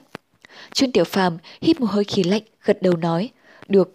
Lưu Tuyết Kỳ đứng dậy, kiểm tra toàn bộ chung quanh mình, hoàn toàn không có chút ngoại thương nào lớn cả, thế nhưng bên trong kinh mạch, khí huyết vẫn có chút rối loạn toàn thân vô lực, hình như là do lực phản chấn quá mạnh của thần chú lên Sơn Hà Phiến gây ra. Lúc này thiên gia thần kiếm mà nàng quan tâm nhất đã quay trở lại nắm yên cho vỏ kiếm phía sau lưng nàng.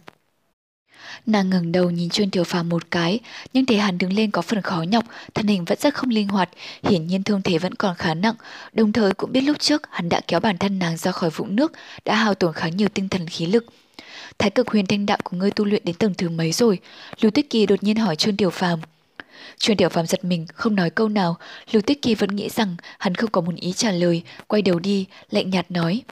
Người không nói thì thôi, tuy nhiên ta nghe sự phụ nói qua người tu hành chỉ đến tầng thứ tư, hôm đó tất cả là do pháp bảo của quái lợi hại, lúc đó ta hoàn toàn không tin. Hôm nay chính mắt nhìn thấy, nếu không phải ngươi tu hành cao, kinh mạch căn cơ kiên cố, sớm đã gã gục dưới tay của đám ma giáo yêu nhân ấy rồi. Chuyên tiểu phàm gãi gãi đầu, nhất thời không biết nói sao cho phải, bởi vì bản thân hắn đối với việc tu hành của bản thân lúc này cũng vẫn thấy mơ hồ, bèn hàm hồ cho qua.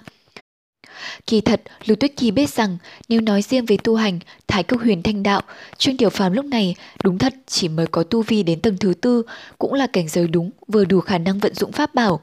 Thế nhưng bên trong cơ thể Trương Tiểu Phàm, tuy nhiên lại có một loại Phật môn vô thượng chân pháp khác, đại phạm bát nhã. Đó chính là chìa khóa của sự thật này.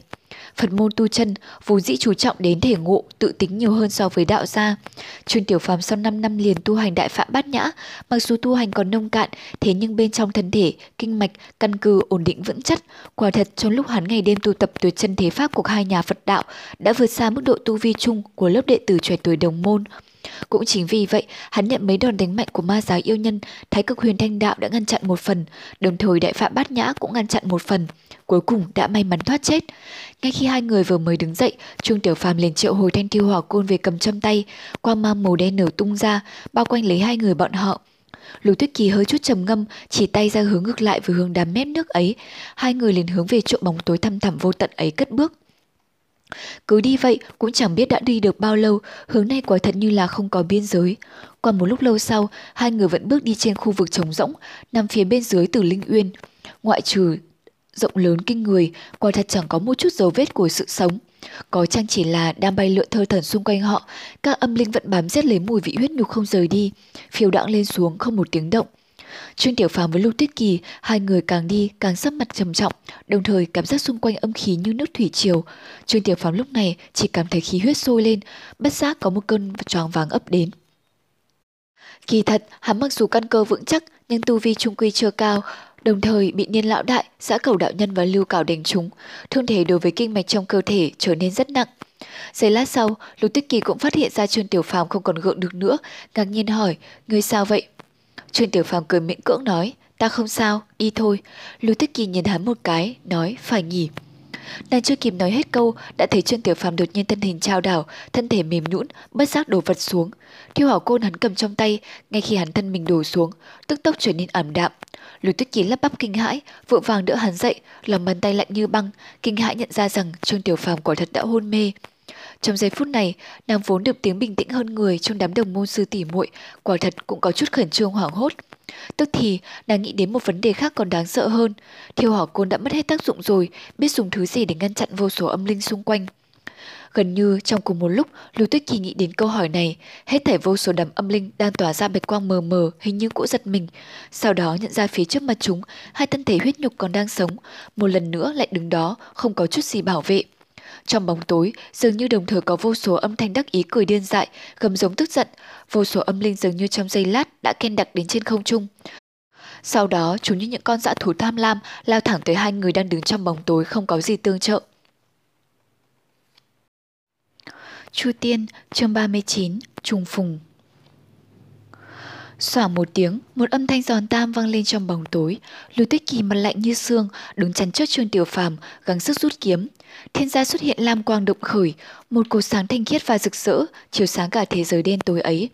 Trong giây lát, u quang của các âm linh đang có mặt, tức thì đang tiêu tán trước lam quang này. Mặc dù vậy, những âm linh này tự hồ không có chút gì úy kỵ, vẫn xông lên từ bốn phương tám hướng. Lôi tuyết kỳ khẽ hô một tiếng, trên khuôn mặt nhợt nhạt thoáng hiện một nét đau đớn, nhưng ngay lập tức đã bị thay thế bằng thần sắc kiên cường hơn. Thiên gia thần kiếm dưới sự thúc giục của chủ nhân làm quang đại thịnh, quang mang vạn trượng, quay sạch hết các âm linh đang lao đến ở phía trước. Chỉ thấy đúng vào giây phút Lam Quang tiếp xúc với đám âm linh đó, lập tức vang lên âm thanh lục bục, gần giống tiếng dầu sôi, mấy chục âm linh dẫn đầu lập tức tan biến mất, hồn phi phách tán. Âm thanh ấy cứ vang vọng trong không gian đen tối và mênh mông, khiến người ta kinh hãi đến tận xương tủy. Chỉ là thiên gia thần kiếm uy lực cố nhiên cực kỳ to lớn, vẫn không ngăn trở được các âm linh còn lại. Đúng lúc Lưu Tuyết Kỳ xuất thủ, có một số đạo âm linh từ phía sau lưng đánh tới thân hình của Trương Tiểu Phàng đang nằm hôn mê trên mặt đất. Lưu Tuyết Kỳ liếc thấy, xoay mình trở lại. Thiên gia thần kiếm chỉ quét qua trên thân mình của Trương Tiểu Phàm đã xua đuổi được những đạo âm linh đó. Thế nhưng số lượng âm linh xung quanh quả thật quá nhiều, sẽ không thể hết được. Lưu Tuyết Kỳ lúc trước đã lại thụ thương, xoay đi xoay lại chưa được vài vòng, thì mồ hôi thơm ngát đã đầm đìa, hơi thở khó nhọc thế nhưng cảm thấy các bộ mặt cực kỳ ghê tởm ở xung quanh đang nhảy múa kêu khóc, nhen nhanh múa vuốt, thiên gia quang mang dần nhạt đi. Lùi tuyết kỳ nhấn chắc hàm răng, cuối cùng chân cẳng cũng mềm nhũn, ngã xuống ngồi bên cạnh mình Trương Tiểu Phàm. Âm linh đề trời trong tiếng hú hét loáng thoáng truyền đến tiếng quỷ khóc vô cùng đắc ý, bạch quang mờ mí khắp nơi, âm linh như sóng. Lưu Tuyết Kỳ quay đầu lại, nhìn Trương Tiểu Phàm một cái. Gã thiếu niên ấy mặc dù đã hôn mê, trên mặt quả thật có nét thống khổ, tuy nhiên hắn đang nghĩ đến chuyện gì thương tâm chăng? lùi Tuyết Kỳ khẽ khẽ gọi một câu, không ngờ hôm nay ta có thể chết cùng chỗ với ngươi. Nàng ngồi thẳng mình dậy, lúc này trên mặt đã không còn chút huyết sắc nào. Thế nhưng nàng vẫn không chịu buông xuôi, ngón tay bên tay phải cong lên, tạo thành hoa lan pháp quyết, tuân theo thế tay của nàng. Thiên gia thần kiếm trên không trung khẽ dừng lại giây lát, đột nhiên lộn ngược lại cắm xuống.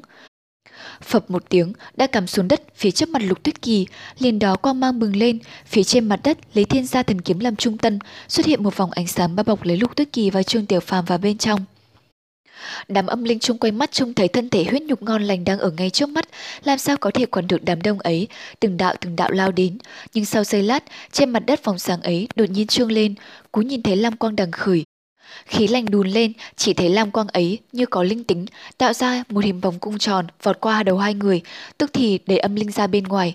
Thế nhưng nếu ai tinh mắt nhìn, vẫn trông thấy vầng quang mang ấy rất yếu ớt. Trong thụy khí, tuy có khí nhưng lại vô lực, chỉ là lục tuyết kỳ, liều chết tranh đấu mà thôi. Mắt nhìn thấy bữa ăn đẹp ngon mắt lại bị chặn mất, âm linh đề chờ vô cùng phẫn nộ, tiếng quỳ khóc mỗi lúc một to, vô số âm linh gắng sức đánh đập vòng sáng tròn mong manh yếu ớt ấy.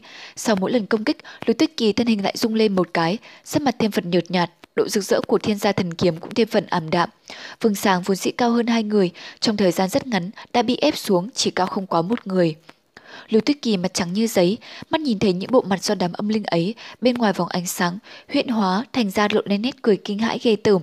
Mắt trông thấy những cái miệng lớn chống huếch của chúng đang há ra, toàn thân nàng giống như bị vùi vào một trong một hầm băng.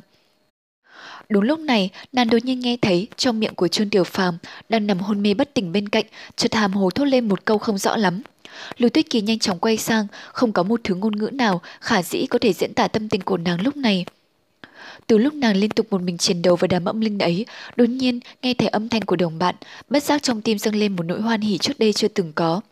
Thế nhưng chẳng cần phải đợi đến lúc nàng nhìn rõ diện mạo của Trương Tiểu Phàm, dị biến bỗng phát sinh, dưới mặt đất chỗ hai người nàng đang ngồi, vốn là một mặt đất cứng, tuy vậy lúc này đột nhiên chỗ Trương Tiểu Phàm đất nứt toát ra, không một tiếng động mở ra một cái hang lớn. Trương Tiểu Phàm lập tức ngã nhào xuống.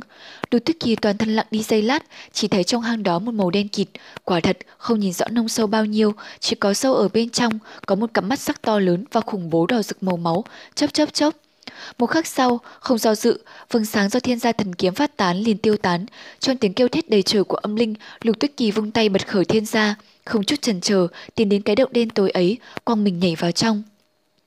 Giây lát sau, đám âm linh có mặt trên không trung cũng lập tức bám theo, hú lên điếc tai, âm vang khắp trong động, âm thanh tấn công ngột ngạt vang lên trong động. Giây lát sau, trong tiếng hú hết kích động của đám âm linh, đột nhiên vang lên một tiếng giống dài sắc nhọn điếc tai. Ngào, tiếng kêu đau đớn nghe có phần giống như là tiếng giống cuồng nộ của dã thú bị trọng thương. Giây lát sau, đầu tiên là một thân ảnh vô cùng to lớn lao vào ra khỏi hang, theo sau là vô số các âm linh thoát ra, bay lượn đầy trời. Lục Tuyết Kỳ trong đám u quang ấy, tay trái đỡ Trương Tiểu Phàm nhảy lên mặt đất, trên khóe miệng đang chảy ra một dòng máu tươi màu đỏ sẫm, nửa bên trái người đã nhuộm đỏ một mảng lớn, xem ra cũng đã bị thương. Trương Tiểu Phàm lúc này chỉ có thể đứng được nhờ dựa vào Lục Tuyết Kỳ. Thế nhưng, cặp mắt hắn đã mở ra, thiêu hỏa côn lại bừng lên đợt sáng mới. Mặc dù hơi yếu, tuy nhiên vẫn sát ra qua mang màu xanh đen. Một nam một nữ trẻ tuổi này, trong thế giới đen tối ấy, họ nâng đỡ lẫn nhau, họ nương tựa lẫn nhau. Lục Tuyết Kỳ nhìn đám âm linh phẫn nộ bay đầy trời, tuy nhiên vẫn chưa dám đánh xuống. Trong lòng đột nhiên có một nỗi vui sướng không diễn tả được. Mặc dù vẫn chưa thoát khỏi hiểm cảnh, thế nhưng có một người đang đứng bên cạnh, thực là rất tốt. Chẳng mấy chốc sau, ánh mắt của hai người dọi lên một thân hình to lớn phía trước mặt, nhờ bạch quang do đám âm linh phát ra. Họ sau khi ngửi thấy một mùi hôi thối vô cùng nồng nặc, nhìn thấy một thân hình yêu thú. Đó là một yêu thú to lớn cao bằng hai người, đầu lợn mình chó, răng nanh dài và sắc nhọn, toàn thân đỏ sậm, lông dựng tua tủa như cương châm. Đôi mắt to lớn trong bóng tối hiện ra sắc đỏ như máu, đến có vài phần giống như xích ma nhãn của ma già yêu nhân niên lão đại. Lúc này, con yêu thú ấy nằm cách xa, thở hồng hộc lên từng hồi, bên dưới lớp lông da bẩn thỉu tối màu, nơi chân trước, bên trái máu thịt tóe ra, xem ra đã bị lục tuyết kỳ đả thương. Nhưng nó cũng nhìn chòng chọc hai con người đã đả thương nó, trong mắt phát ra sự cừu hận ăn vào xương tủy, chỉ muốn nuốt sống họ mới hả? Âm linh bay lượn trên không trung cũng có bay qua bên mình con yêu thú ấy, thế nhưng vẫn không tấn công nó, hiển nhiên giữa chúng có mối quan hệ nước sông không phạm đến nước giếng.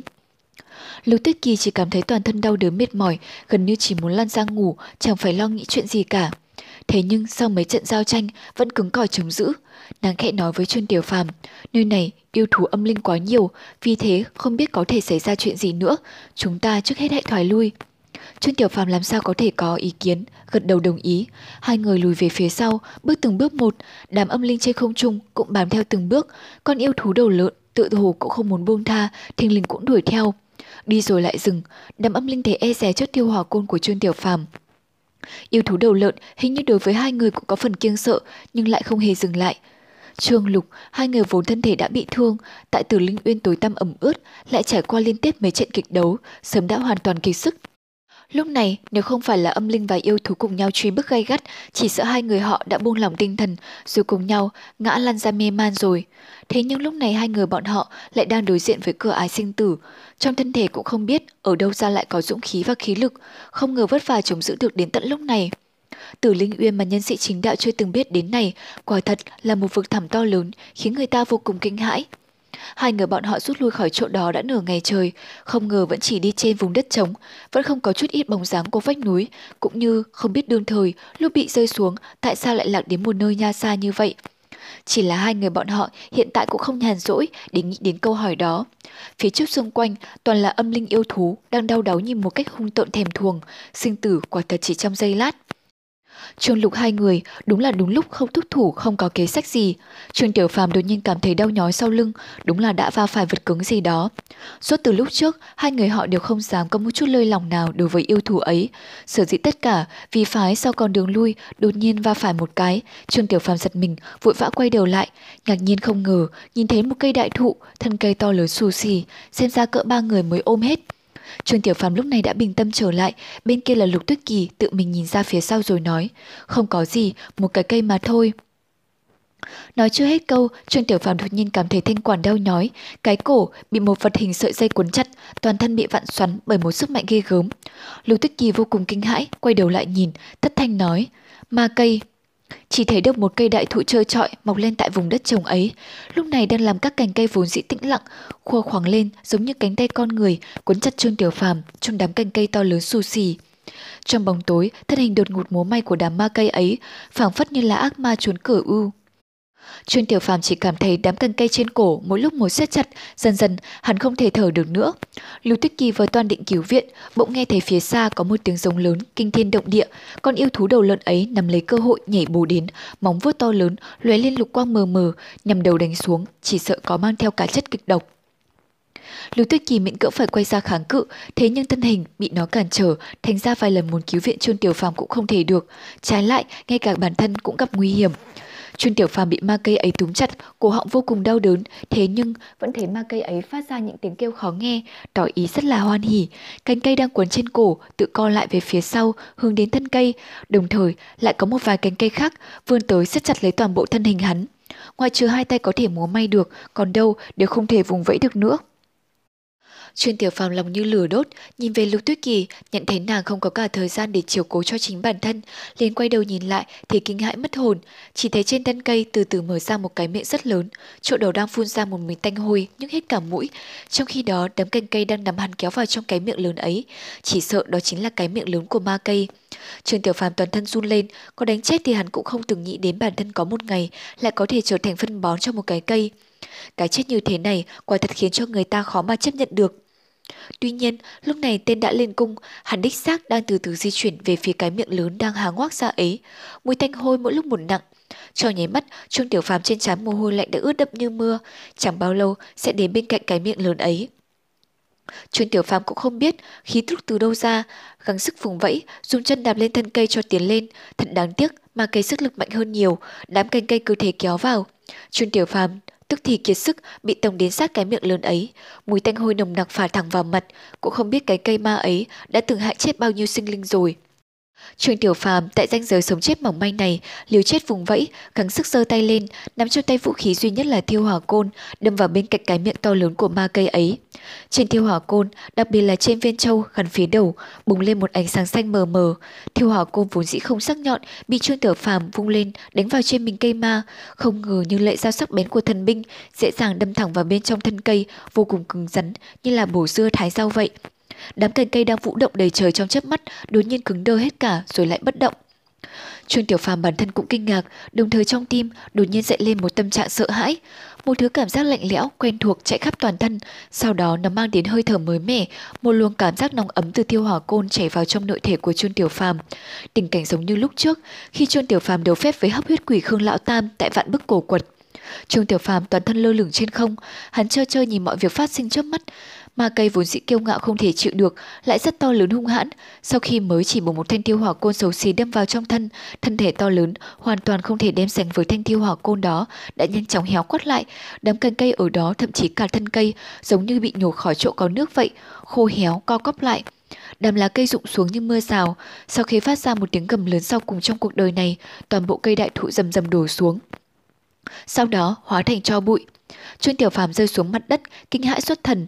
Hắn thậm chí không cần đến vận may cũng biết rằng, luôn cảm giác ấm nóng mà tiêu hỏa côn hút được đối với thân thể hắn có lợi ích to lớn. Lúc này, kinh mạch vốn dĩ thọ thương tiếp nhận hơi thở nóng ấm mới mẻ này đã bồi bổ, đã tốt lên rất nhiều. Hắn nhìn thanh tiêu hỏa côn đang nằm trong tay, chỉ thấy trong quang mang màu đen đang khẽ khẽ chuyển động, dường như nó là một người đã no say. Thiêu hỏa côn phát ra hào quang hoàn toàn thỏa mãn, đặc biệt trên mình thanh côn, các mạch máu li ti vốn dĩ rất khó nhìn này, lúc này như hút được một thứ máu tươi sáng bừng lên đỏ rực, mang đến đôi chút dữ tợn. Keng, Thiêu hỏa côn nhìn có vẻ vài phần khủng bố, trượt khỏi tay Trương Tiểu Phàm, rơi xuống đất, nảy lên hai cái rồi nằm yên bất động. Bàn tay của Trương Tiểu Phàm đã mở ra, thì hắc côn thần kỳ ấy không ngờ cũng giống như đánh mất người chủ để ăn bám. Tất cả quang mang hiện thời lập tức biến mất, hóa thành một thanh sắc côn bình thường xấu xí. Trương Tiểu Phàm hít một hơi thật sâu, tâm thần đáo động, trong đầu chỉ vang lên một thanh âm, nó là cái gì? Nó là cái gì? Lúc này, đột nhiên đằng xa truyền đến một âm thanh đau đớn của Lục Tuyết Kỳ.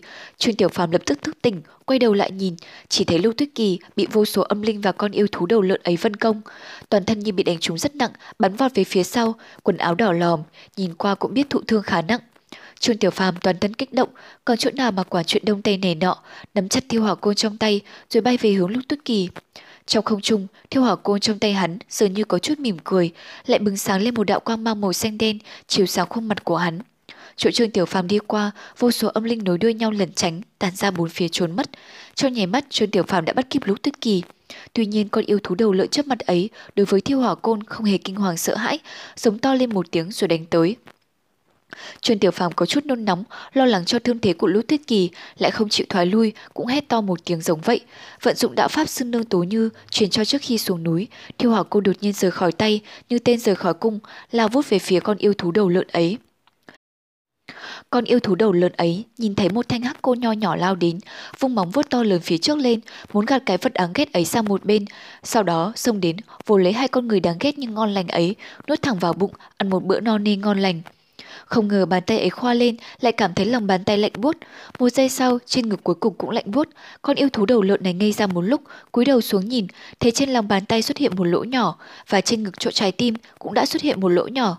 Toàn thân nó không ngờ đã bị thanh tiêu hỏa côn, nhìn rất tầm thường đâm xuyên qua. Ngào, con yêu thú đầu lợn điên cuồng giống lên một tiếng, tê tâm liệt phổi, thân hình to lớn đung đưa, thôi sơn đảo trụ, nặng nề ngã vật ra đất, các bụi bay mù mịt. Sau đó nó dãy ruộng một lúc trên mặt đất, bên mép chảy ra huyết dịch màu đỏ sậm, cuối cùng không cử động gì nữa. Lúc này Trương Tiểu Phàm đã ở bên Lục Tuyết Kỳ, thấy toàn thân nàng lạnh như băng, dĩ nhiên không thể tiếp tục trụ được nữa, hôn mê mất rồi.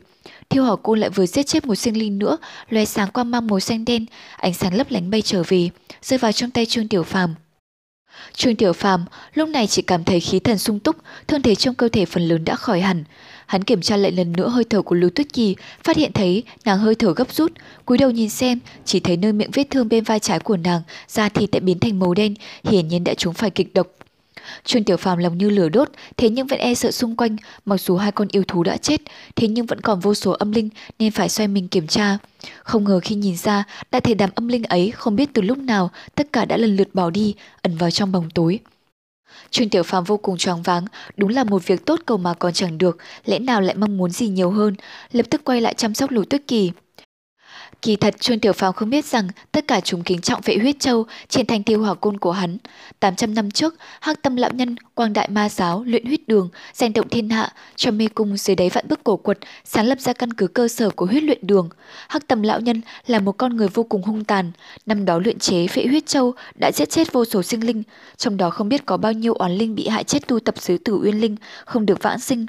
Năm đó bọn họ bị hại bởi phệ huyết châu này, mặc dù lúc ngày này hôm nay phệ huyết châu và cây hung bổng vô sinh họp lại thành một, hình dáng thay đổi rất nhiều, sát khí hung ẩn vào bên trong. Thế nhưng vào lúc Trương Tiểu Phàm thi pháp, phía huyết châu lập tức xuất lộ cái hung khí ấy ra. Đám âm linh ấy, con nào con nấy kinh hãi vô cùng, hầu hết tin rằng hung thần năm xưa, hắc tâm lão nhân một lần nữa sống lại. Trương Tiểu Phàm từ từ đặt Lục Tuyết Kỳ xuống đất, do dự một lát, nhìn miệng vết thương đã biến thành màu đen ấy, thở dài một tiếng, dường như bóng tối vĩnh cửu lại lấy làm sự yên tĩnh vô cùng tịch mịch. Trương Tiểu Phàm hơi hơi cảm thấy choáng váng, thế nhưng nhìn thấy trên mặt của Lục Tuyết Kỳ, sau khi vết thương được băng bó cẩn thận đã không còn hắc khí nữa. Hắn thở phào một tiếng, hắn ngồi yên đó lặng lẽ bảo vệ nữ tử bên cạnh. Thiêu hỏa côn phát sáng ra ánh sáng mờ mờ bao trùm lấy họ. Bốn bề tịch mịch, yên lặng, thậm chí tiếng kêu của côn trùng cũng chẳng có. Dưới tử uyên linh này, dường như ngoài âm linh yêu thú ra, quả thật chẳng có một sinh vật sống nào khác. Tuy nhiên, vào lúc này, Trương Tiểu Phàm đột nhiên nghe thấy có một chàng tiếng bước chân đột ngột vang lên. Tiếng bước chân trong bóng tối này nhẹ nhàng hài hòa, thế nhưng trong tai Trương Tiểu Phàm giống như sấm động giữa trời xanh. Hắn đột ngột đứng dậy, quay đầu nhìn ra chỗ tiếng bước chân phát ra, đồng thời nắm chặt lấy thiêu hỏa côn. Đằng xa chỗ bóng tối có một ánh sáng di chuyển lại gần. Thế rồi, tại chỗ sáng đó xuất hiện một nữ nhân y phục toàn thân màu xanh của nước, tê mi tú mục, da thịt ngọc ngà, khi xương thẳng quyết. Trong bóng tối này dường như mang đến một vẻ đẹp yêu dị, quả là sự mỹ lệ quỷ dị, làm người ta phải động tâm phách. Trương Tiểu Phàm đột nhiên há hốc mồm, kinh ngạc không nói nên lời. Nữ nhân ấy chính là thiếu nữ áo xanh gặp trong Sơn Hải Uyển, thành Hà Dương khi hắn vừa hạ sơn. Chu Tiên chương 40 Hắc Thủy Huyền Xà Lúc này, thiếu nữ nhìn thấy Trương Tiểu Phàm đang đứng cạnh Lục Tuyết Kỳ, vẫn còn hôn mê bất tỉnh. Rõ ràng, không nghĩ dưới vực sâu này còn có người sống, sắc mặt biến đổi, lại hơi giật mình. Ngay sau đó, cô thấy rõ mặt mũi Trương Tiểu Phàm ngẩn ra, trên mặt thoáng qua một chút ngạc nhiên thích thú, rồi mỉm cười. Quả là, nhân sinh hà sứ bất tương phùng. Trong bóng tối, cô xinh đẹp như một đóa hoa bách hợp nở rộ, ưu nhã chạy băng đến. Trương Tiểu Phàm đứng dậy, không biết hữu ý hay vô ý, nhìn qua Lục Tuyết Kỳ, rồi sau đó chẳng còn thấy một con yêu thú âm linh nào từ đấy động xuất hiện, mà lại là một người bình thường. Thiếu nữ đến gần, chuân Tiểu Phàm cuối cùng đã nhìn thấy rõ, trên tay phải thon thon như ngọc của cô đang cầm một đóa hoa nhỏ màu trắng, tỏa ra ánh sáng nhàn nhạt, nhạt, chiếu sáng phần đất xung quanh cô. Không biết là loại hoa gì, nhưng Trương Tiểu Phàm không có thời gian để xem xét đóa hoa này. Đối mặt với thiếu nữ kỳ lạ, trong lòng đương nhiên có chút đề phòng. Bất quả vô luận thế nào, nơi đáy vực đen tối cô độc hoang vắng này, thấy có người chạy đến, cảm giác lập tức như có mấy phần thân tình. Chào cô. Trương Tiểu Phàm định nói một lời chào hỏi khách sáo, nhưng mở miệng ra chỉ nói được có hai chữ đó. Thiếu nữ nhìn hắn mỉm cười, đây không phải là Trương Tiểu Phàm thiếu hiệp của núi Thanh Vân hay sao? Sao lại đến cái nơi quỷ khí ám đạm này? Đây chắc không phải là nơi nên đến đâu. Trương Tiểu Phàm hơi hoảng hỏi, sao cô biết ta là môn hạ Thanh Vân? Thiếu nữ chỉ mỉm cười không trả lời. Trương Tiểu Phàm cau mày, chỉ nghĩ thiếu nữ này tuyệt không đơn giản, lại nghĩ về nơi đây, nghe thiếu nữ cười nhẹ, hỏi. Cho hỏi Trương Thiếu Hiệp, tới đây đã lâu chưa, có đi qua tích huyết động không? Trương Tiểu Phàm ngây ra hỏi, cái gì là tích huyết động?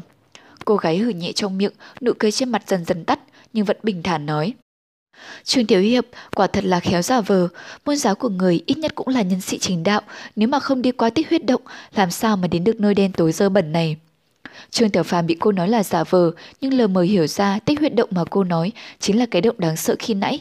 Lại nhớ lời sư phụ và trưởng môn sư bá dặn dò trước lúc xuống núi là để cho những lúc thế này, nghe ý tứ của cô gái trầm giọng. Cô nói môn giáo của ta không phải là chính đạo, chứ còn cô là gì? Thiếu nữ toàn thân y phục màu xanh như nước, đóa hoa cô cầm trên tay ngọc tỏa ra một làn ánh sáng trắng, vạch lên một đường trong không trung, quyện trong bóng tối, lưu lại một khoảnh khắc rồi chậm chậm biến mất. Ta không phải là yêu nữ ma giáo độc ác sao? Cô cười tinh quái, chuông tiểu phòng nghe lòng trùng xuống, tự nhiên có cảm giác như là mất mát, nhưng cảm giác này nhanh chóng biến mất, không còn dấu vết gì. Hừ một tiếng, ngưng thần đề phòng. Từ lúc hắn gia nhập thanh vân môn, nghe các vị sư trưởng su huynh nói về ma giáo yêu nhân như là tai họa của nhân gian, tàn nhẫn vô đạo, môn quy của thanh vân nghiêm cấm lai vãng kết giao với người trong ma đạo, hơn nữa phải là kẻ thù sống chết, không đợi trời chung. Bất quá thiếu nữ đó từ đầu đến giờ không có một chút thừa hàn nào, tự nhiên có ý động thủ, mắt nhìn phía sau lưng Trương Tiểu Phàm, dò một cái, đột ngột cười nói, vị tỷ tỷ kia hình như tỉnh rồi. Trương Tiểu Phàm quay đầu nhìn, quả nhiên thấy lúc Tuyết Kỳ khẽ trở mình, môi mấp máy, chậm chậm mở mắt. Trương Tiểu Phàm mừng quá quay đầu hỏi, sư tỷ tỉnh rồi à? Không ngờ Lục Tuyết Kỳ đột nhiên trên mặt hiện nét hoảng hốt, cố la lên, cẩn thận. Trương Tiểu Phàm chưa kịp phản ứng, đã nghe một mùi hương ùa đến, ánh sáng trắng loáng lên, đóa tiên hoa màu trắng xuất hiện trước mắt. Trong bóng tối, nơi đáy vực sâu này, sao lại có loại hoa như vậy? Trương Tiểu Phàm kinh hãi lùi lại một bước, mắt thấy đóa hoa tự chuyển động, tự hồ giữa không trung đang nhìn hắn mà cười khe khẽ, gật đầu nhẹ nhẹ. Trong một khoảnh khắc, đóa hoa bung tách ra, những cành hoa trong mút khả ái, bên xìa lóe lên chút ánh sáng xanh lạnh lẽo, nhằm về phía hắn mà lao đến. Vốn không hiểu thân phận của thiếu nữ ma giáo là thế nào, chỉ thấy cô phát động đóa hoa tập kích mới hiểu ra. Trương Tiểu Phàm đột nhiên bị tập kích, tay chân rối loạn, liên tục mấy bước, Lúc trong lúc hoang mang cầm lấy thiêu hỏa côn đưa chắn trước người, những cánh hoa đang bắn tới tiếp xúc với ánh sáng xanh đen của thiêu hỏa côn, phần lớn rơi xuống, nhưng cũng còn một số hung hiểm lao vút qua, suýt nữa thì đả thương Trương Tiểu Phàm. Trương Tiểu Phàm vẫn còn hoàng hồn, trong lòng nguyền rủa ma giáo yêu nhân này, quả nhiên nguy hiểm gian trá, lời của sư phụ, sư nương và các sư huynh trong giáo quả nhiên đúng đắn, không có một chữ nào sai. Bất quá, lúc này lướt mắt nhìn qua, thấy thiếu nữ đã động thân, bay về phía Lục Tuyết Kỳ. Trương Tiểu Phàm kinh hoàng, mắt thấy Lục Tuyết Kỳ mới bị trọng thương, không có sức đánh trả, bản thân mình thì đang ở xa, vội vã quăng tiêu hỏa côn, bay về phía trước thiếu nữ áo lục. Nghe tiếng gió lại gần, thiếu nữ áo lục điềm nhiên mỉm cười, tay phải giơ lên đón. Trong một tích tắc, những cánh hoa bay nhanh như chớp ngược trở về, tụ tập quanh đài hoa như cũ. Đóa hoa nhỏ lại tỏa sang ánh sáng trắng nhạt, bay lên nghênh chiến. Ánh sáng trắng của đóa hoa và ánh sáng xanh đen của thiêu ảo côn chạm nhau, cố khựng lại giữa không trung, cố chống chọi nhau, rồi biết không thắng bại được, mỗi vật tự bay trở về. Trong bóng tối, chợt nghe một tiếng kêu nhỏ ngạc nhiên, nắm lấy cơ hội, Trương Tiểu Phàm một mặt đón lấy thiêu Hỏa Côn, một mặt vội vã quay lại bên Lục Tuyết Kỳ, đứng chặt trước mặt cô, không cho yêu nữ ma giáo gian hiểm quỷ dị kia thi hành gian kế một lần nữa. Bất quả yêu nữ gian hiểm quỷ dị, lúc này bất chợt lùi về, không tiến lên nữa, mà cho Trương Tiểu Phàm quay về bên Lục Tuyết Kỳ, nhìn Trương Tiểu Phàm với ánh mắt đầy kinh ngạc. Lần giao thủ vừa rồi, cô hoàn toàn nghĩ là thương tâm kỳ hoa trong tay mình có thể thắng Trương Tiểu Phàm một cách dễ dàng. Không ngờ được, thương tâm kỳ hoa gặp tiêu hỏa côn giữa không trung bị chặn đứng, năng lượng còn vì truyền theo vật đi thẳng vào tâm, làm người tê liệt một thoáng, bất giác giật lùi. Hơn nữa còn hơi cảm thấy nhụt chí giao tranh, làm cô không khỏi kinh hoàng. Trương Tiểu Phàm đứng bên Lục Tuyết Kỳ, giúp cô đứng dậy hỏi nhỏ: "Không sao chứ, Lục sư tỷ?" Lưu Tuyết Kỳ nhẹ nhẹ lắc đầu, Trương Tiểu Phàm cuối cùng cũng nhẹ người, quay đầu giận dữ quát, yêu nhân vô sỉ, thừa cơ đánh lén. Ánh ngạc nhiên trong mắt thiếu nữ lập tức biến mất, thay vào đó là thoáng giận dữ, hừ một tiếng, thốt, tốt, để ta cho ngươi thì thế nào là lợi hại của yêu nhân. Vừa nói vừa ra hiệu, Trương Tiểu Phàm đã vội vã đề phòng, nhưng trong lòng thầm kêu khổ. Lưu Tuyết Kỳ lúc này đang tựa vào người hắn, yếu đuối vô lực, rõ ràng là bị thương nặng, đa phần có vẻ như trúng độc. Trước mặt là ma sái yêu nữ quỷ dị khôn lường, khi động thủ chỉ sợ không kịp bảo vệ lục sư tỷ. Tiếc thay, sự đời thường không như ý muốn, Trương Tiểu Phàm trong đầu ý nghĩ vừa xoay chuyển, đã phát hiện ra sự tình đang càng lúc càng tệ đi.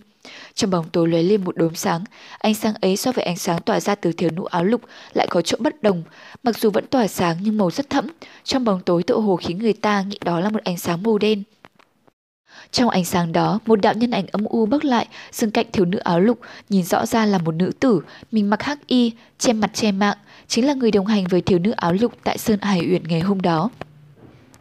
Ngay sau đó, cho ánh mắt kinh hãi của Trương Tiểu Phàm, trong bóng tối hết ánh sáng này đến ánh sáng khác lóe lên, đại khái là xuất hiện 5 người, mình mặc áo vàng, chính thị là những người tùy tùng của thiếu nữ áo lục tại Sơn Hải Uyển hôm ấy, lúc này không ngờ đã toàn bộ đến đây. Trương Tiểu Phàm chỉ thấy cổ họng khô giang, bị bấy nhiêu ánh mắt nhìn chằm chằm, không khỏi toàn thân phát lạnh. Lúc này, bên tai hắn đột nhiên nghe giọng nói nhỏ xíu vô lực của Lục Tuyết Kỳ. Ngươi chạy đi, mấy người này đạo hạnh không kém ta và ngươi đâu, bây giờ mình không chống nổi. Trương Tiểu Phàm quay đầu lại, chỉ thấy khuôn mặt trắng xanh mỹ lệ ấy khé sát bên mình, trên mặt không có nét sợ hãi, phảng phất lại quay về, vẻ bất cần thường lệ. Trương Tiểu Phàm ngây ra, lắc đầu, bậm môi rồi quay đầu lại, đối địch với đám người ma giáo vừa xuất hiện. Bích Giao, cẩn thận đấy.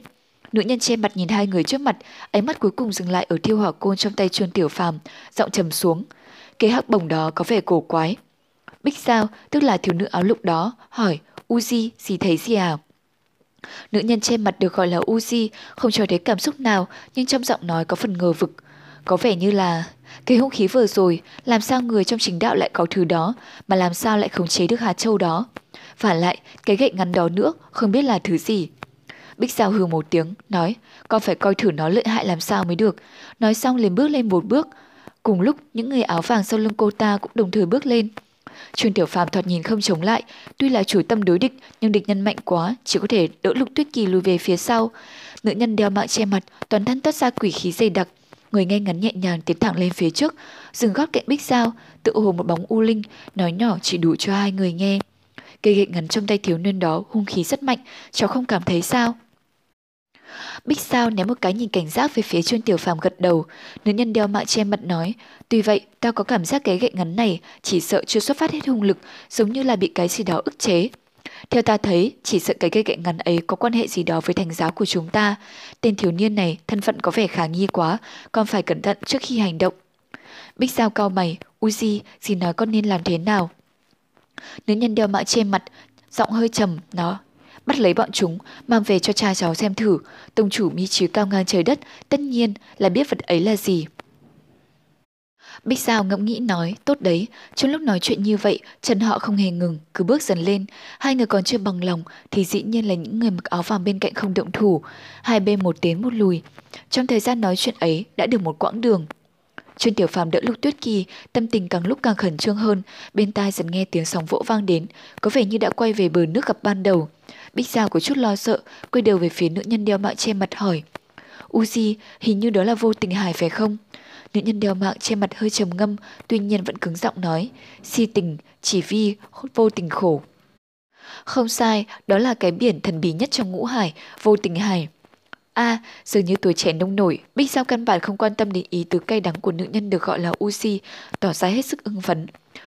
Hồi nhỏ con còn nghe phụ thân nói, sau trong lòng vô tình hải có cửu u chi hải, con còn nghe người ta nói, tử linh uyên và tích huyết động gặp nhau tại bờ vô tình hải, có vẻ như môn phái của chúng ta tìm kiếm bao lâu giờ đã gặp rồi.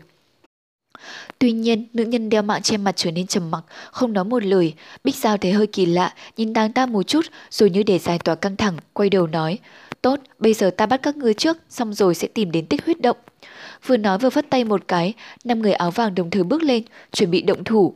Trương Tiểu Phàm phía sau là vô tình hải đen không thấy đâu là bờ bến, trước mặt lại bị đám người ma giáo bao vây, đúng là phía trước không có lối, muốn lùi cũng chẳng thể lùi, đã đến đường cùng. Lưu Tuyết Kỳ cảm thấy sau lưng mình, trên mặt nước của vô tình hải thổi đến một trận hàn phong, lạnh thấu tâm can.